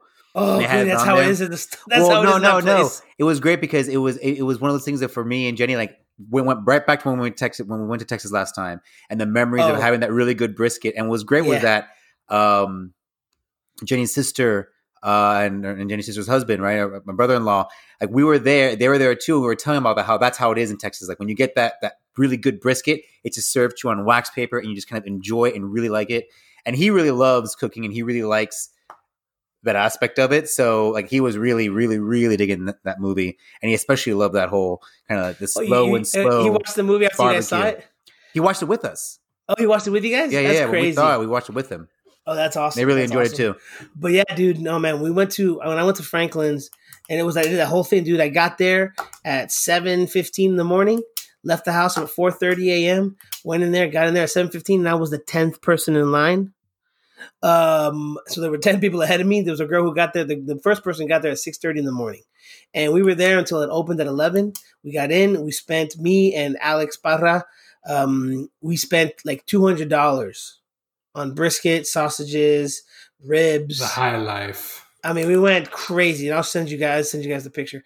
But we went nuts, and it was delicious. And dude, it was just like in the movie. They brought out that huge ass piece of fucking brisket, and I made sure I told them, dude, we want the ends. Give us the ends. Yeah. And we had some smoked turkey breast, which was fantastic. I mean, it's such a good place. That place is amazing, man. It is so good. So we definitely need to do a guy's trip to Austin, fellas. But but yeah, it's it was just. I mean, I just love. God, I love this movie. It just makes me. It makes me. It makes my heart happy just watching the movie. So give me, give me, give me your take. Give me your rating. One to ten. My rating on this movie is a ten, man. I, I just I I can't. I mean, I've been watching this movie for the last five days. I've seen it like three or four times already. I I Wow. think It's just me because I just love it. I love the music, the food, the the aspect of the actors, the fun they had. You can feel the fun that comes out in the movie. You know what I mean? Like yeah, you can definitely pick up a tone of fun that seems to translate beyond the characters. like the part where they're in Austin and he's wearing the bandana and John Leguizamo says, "Ooh, I love it when you're wearing that bandana. I want your big plátano." I love that part. Yeah. dude. It's fucking hilarious. Well, I mean, it just you could tell that the actors were having fun, right? That they had a good time. So Tomas says ten. Guri, where are you at? All right, so it's kind of an interesting thing with me. Um, first of all, with rating systems, here we go. Um, because I want to give this movie a seven or an eight.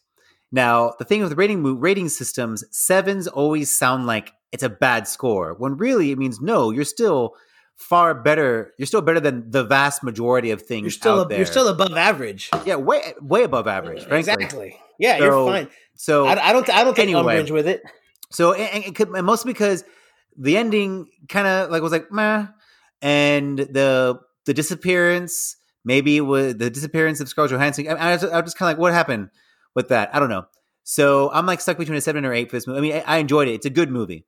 Uh, it's a. I'll stick with seven, but Okay. with that, I will give also a bit of a qualifier. It's a movie that, as much as I rate it at a seven, which is you know by some by some people's accounts not that great, it's definitely a movie that I would recommend to my friends. Most definitely, I would Yeah. say. Like I wouldn't even give a rating. I'm like, no, I think it's a seven out of ten. But I would just tell them it's what it's a movie that I will recommend to other people, and I will talk to other people about. And you know, and I still enjoy the movie. I really, I, I still like the movie.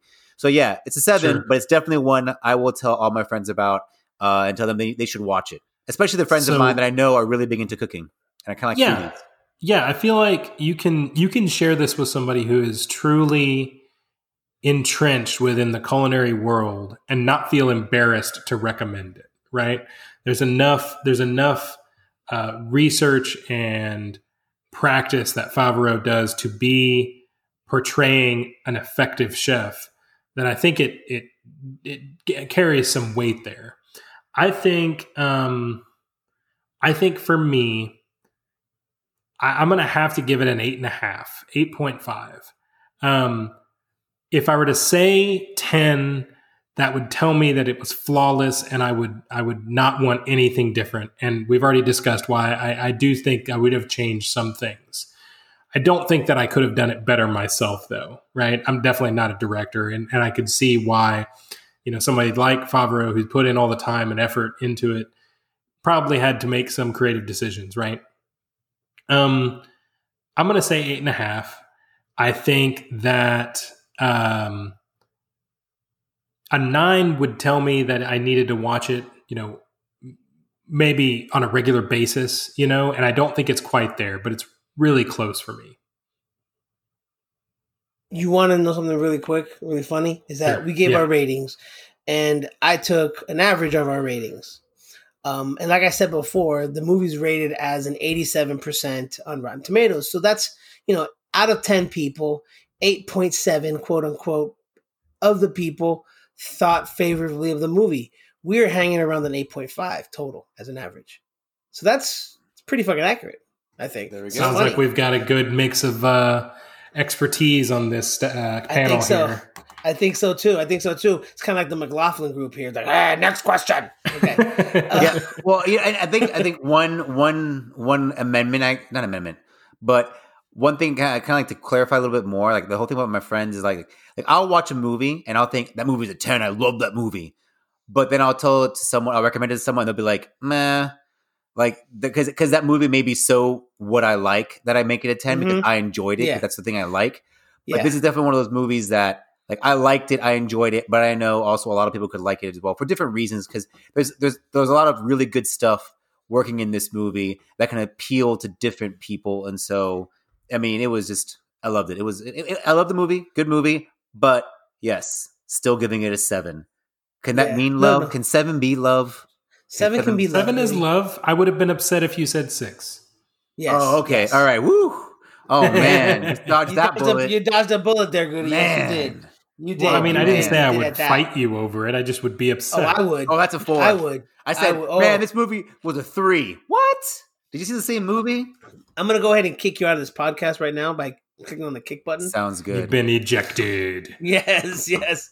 All of a sudden, no, but yeah, no. It's yeah. I mean, I mean, all in all, we all three like the movie quite a bit. If you, people, anyone here listening, you know, please enjoy it. I mean, I think I think it's a great movie as far as you know, especially with the aspect of it being kind of like what gave, like with me, like I said, the, the, what gave Jon Favreau the, I guess, giving back to his creativity, what he had, which is it's you know it is. It's kind of like what the the feeling I got watching this movie was kind of the feeling after I watched Swingers, the music, the camaraderie, the aspect of you know what he loved about that specific culture. You know what I'm saying, Goody? Yeah. Like it had a lot of the same type of vibe that Swingers had. I mean, you didn't have a fantastic, and you had a fast talking, crazy comedy person, not as great as Vince Vaughn, but you, you know, somebody pretty I'd quick like John Leguizamo. It's different. It's different. Different. It's different. Not great. It's different different than than different Vince Vaughn. than Vince Vaughn. You're right. Not great, not not fantastic, but different. And he brought no, his no, no. own level. I, I, was saying that it's different. Like it wasn't like he he's I you could argue he could, be just as good as Vince Vaughn. It's just it's a different style of altogether. Is what I'm going to say. Exactly. exactly. Anyway. No, you're right. No, you're right. You're right. You're right. And I mean, I, I, and it's true. But I think what what what got me with the movie was that it was kind of like that aspect of Swingers. Swingers is not a perfect movie by any form of fashion, and the ending of that movie, just like this one, is not great. So maybe that's something that Jon Favreau really has an issue with. Maybe the endings of movies are not his thing, but the bulk of the motion picture, the character building, yeah, you don't feel like you're being the, cheated on the build of exactly, the, the plot or anything exactly. like that. Yeah, because Swingers does not have a great ending either. I mean, they're sitting in a diner talking about, you know what I mean, that they're that nothing's really different in their lives, but that they want it to be.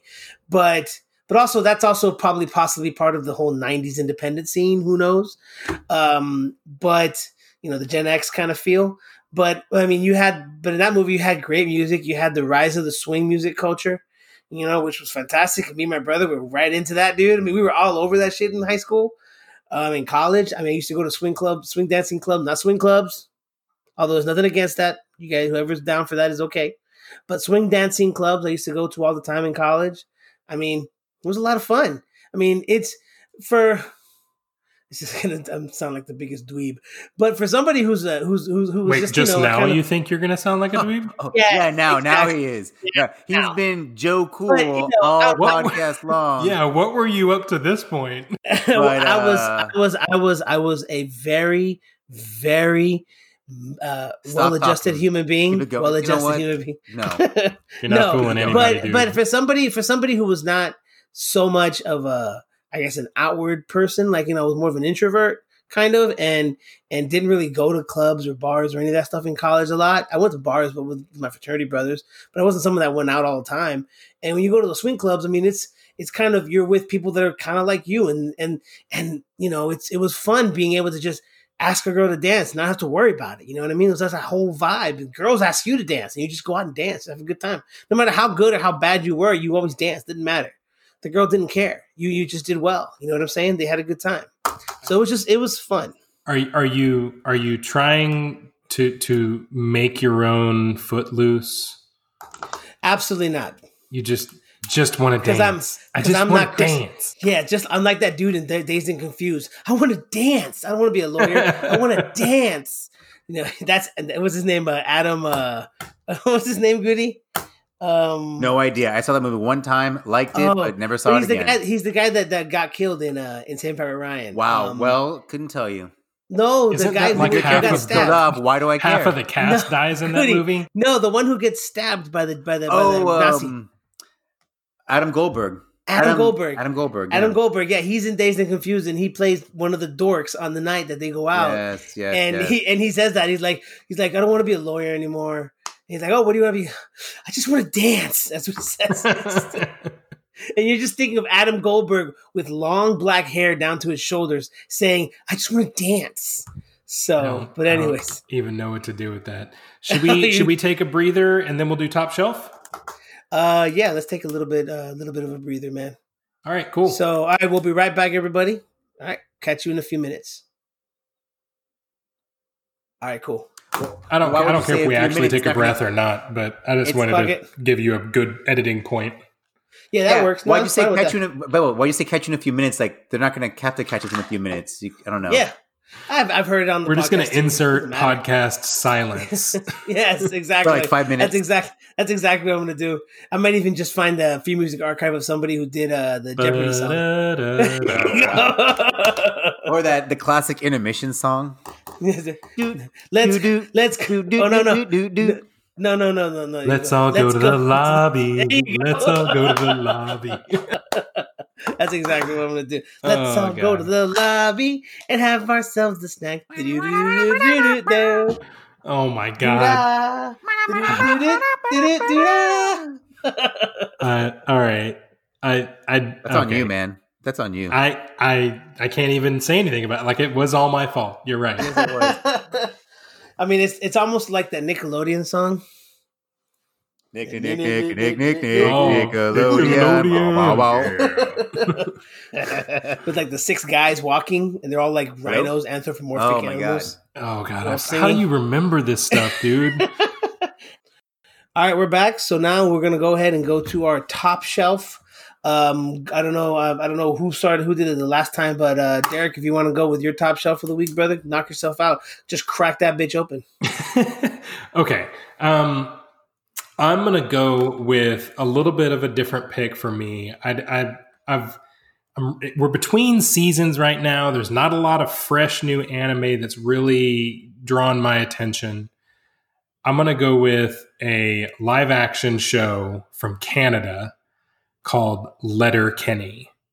I don't know if anyone's seen it. Have either of you guys ever watched this before? No, I've never, Never heard, heard of it. of it. Okay. Never heard it's of it. called Letterkenny, one word. And it's essentially about this the, these three guys and one of them has a sister um, that live in the sticks of Canada in the middle of nowhere and they're just basically farmers, okay?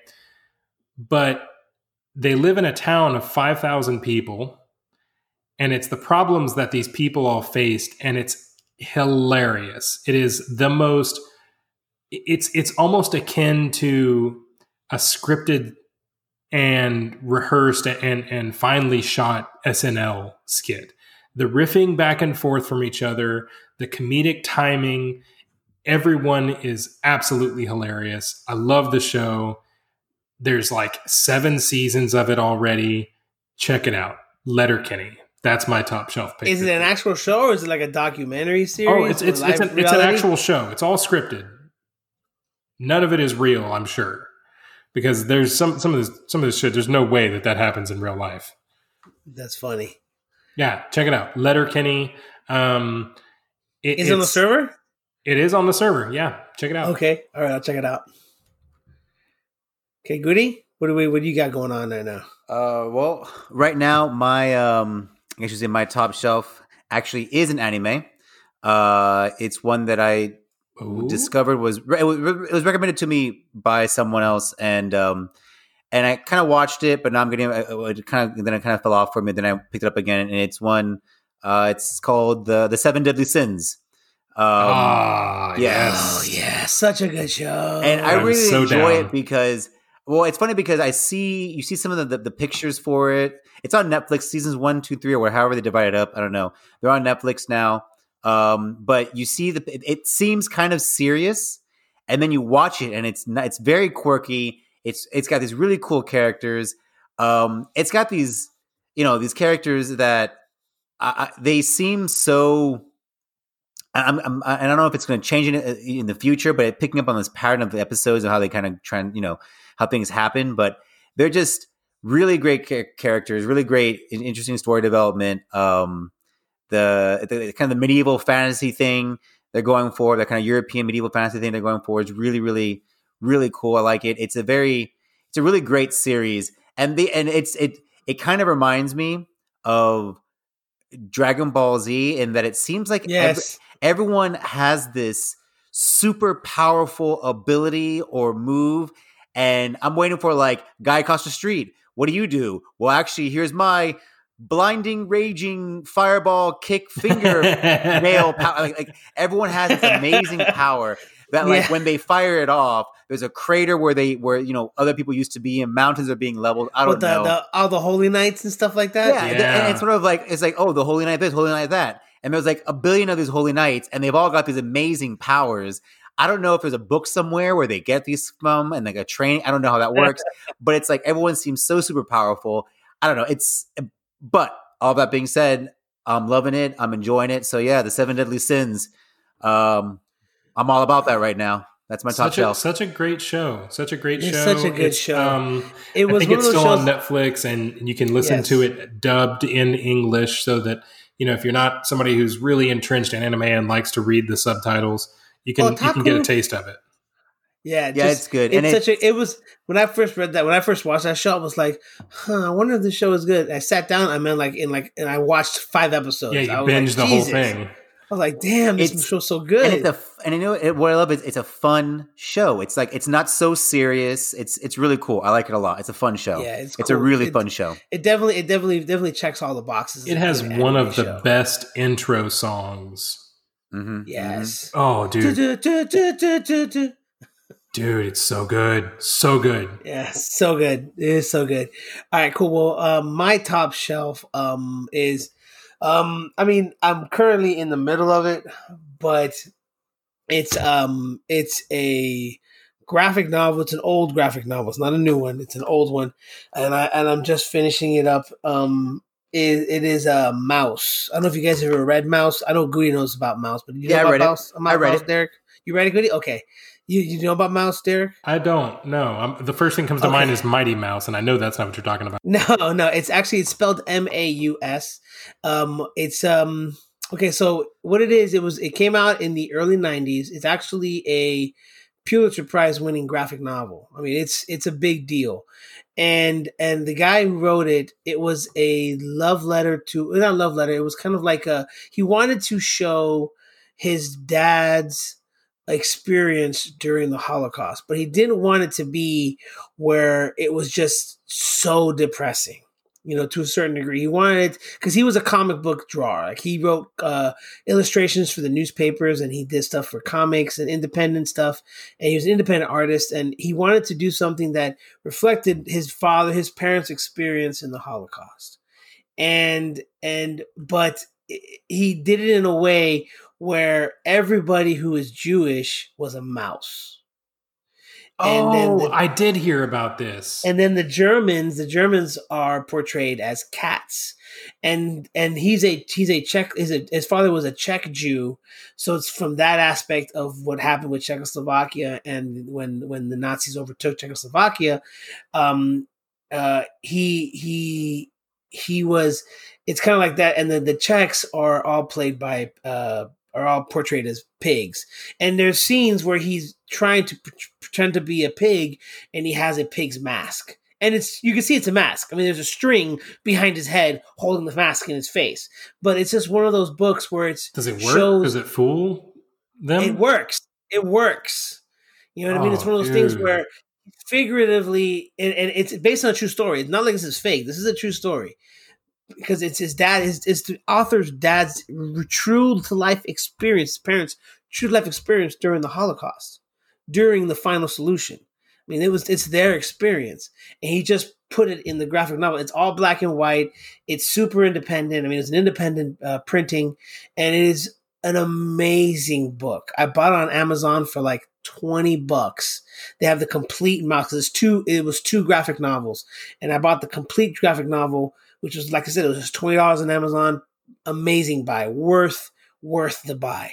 And you read the whole thing, and it's just it's depressing. It is depressing because you know what you're the subject matter you're experiencing, but he doesn't he doesn't show like all the the kind of the grisly shit that you see like in Schindler's List, which is true.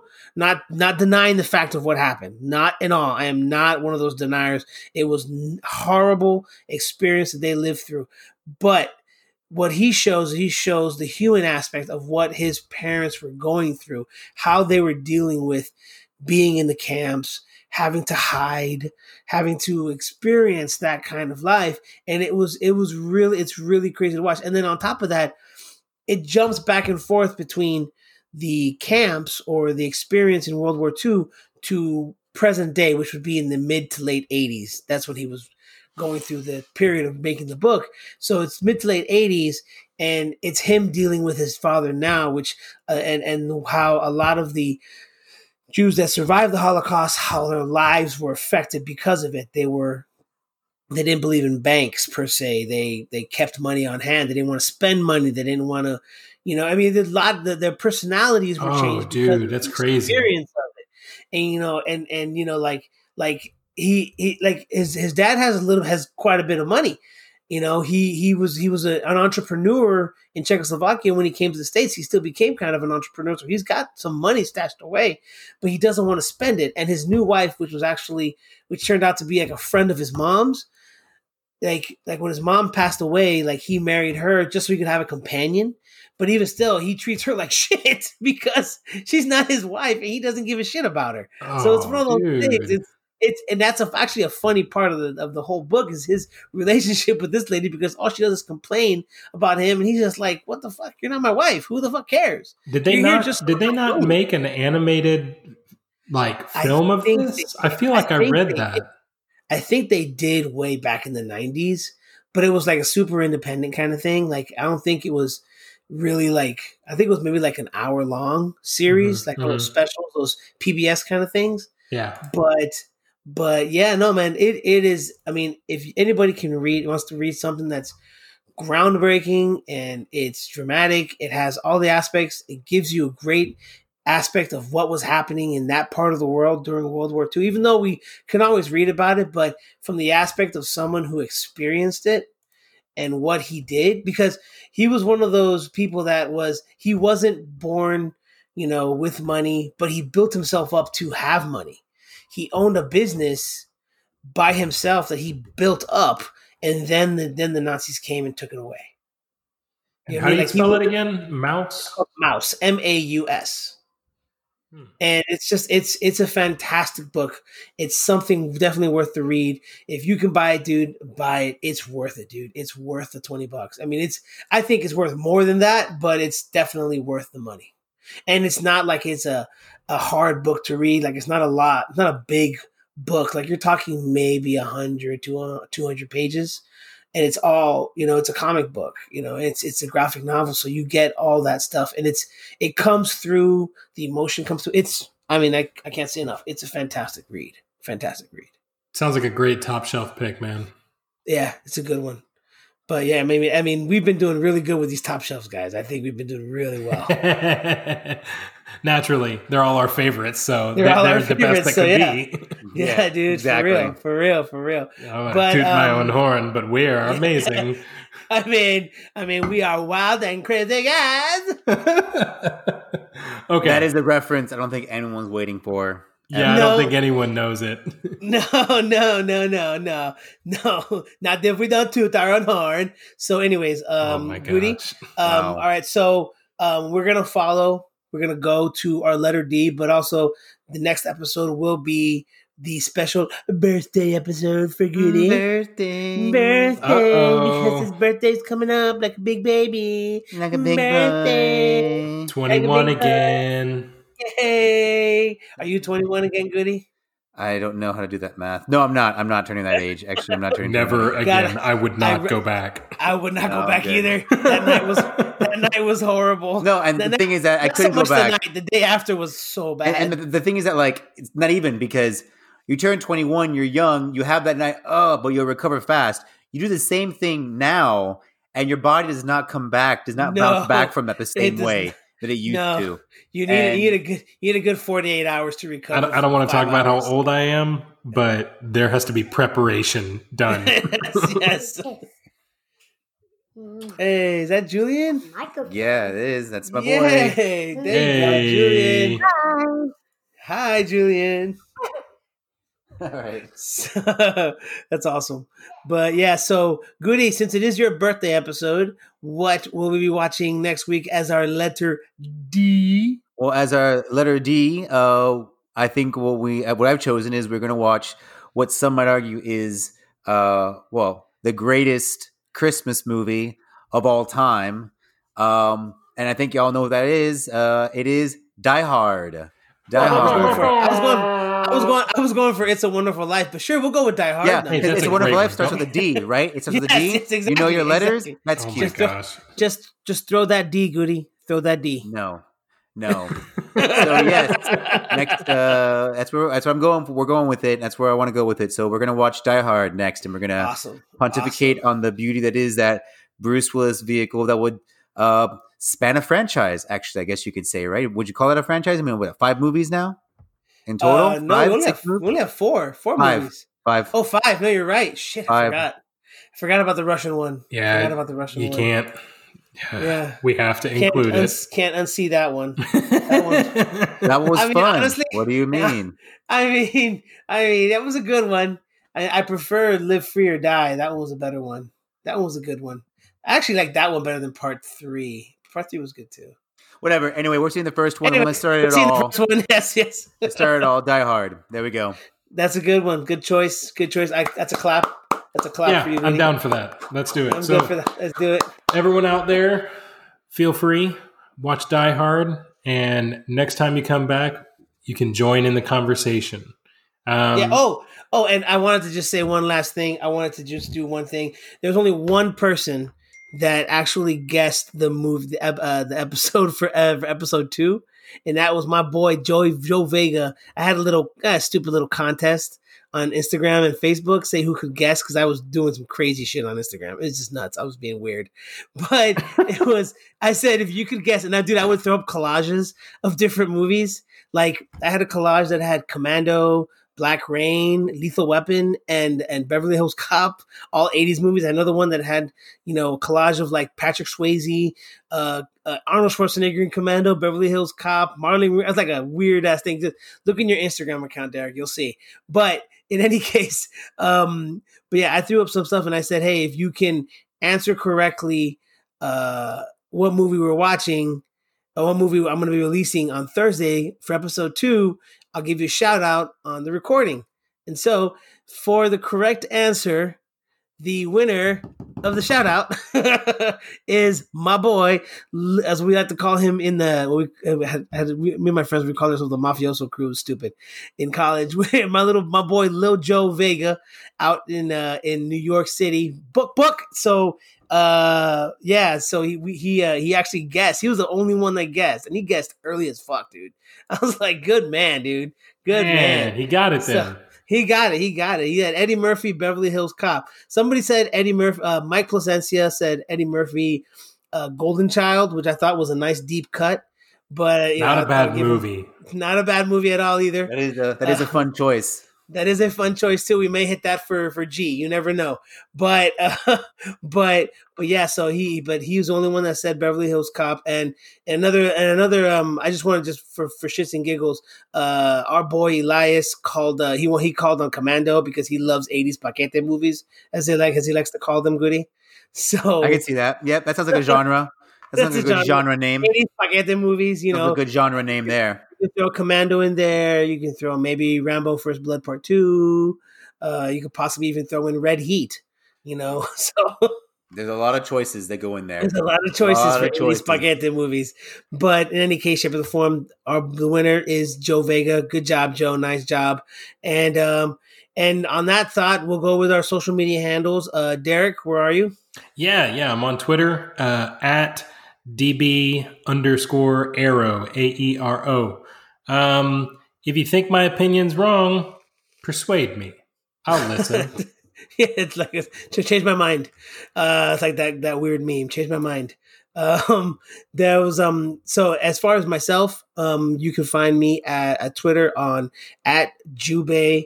Uh, 79 that's J U B as in boy E I 79 or um or um and you can find our podcast at um, on Twitter at Movies on the Rock, Movies on the Rock. That's R O C as the Rock One, and you can find us on Instagram at Movies on the Rock 2020.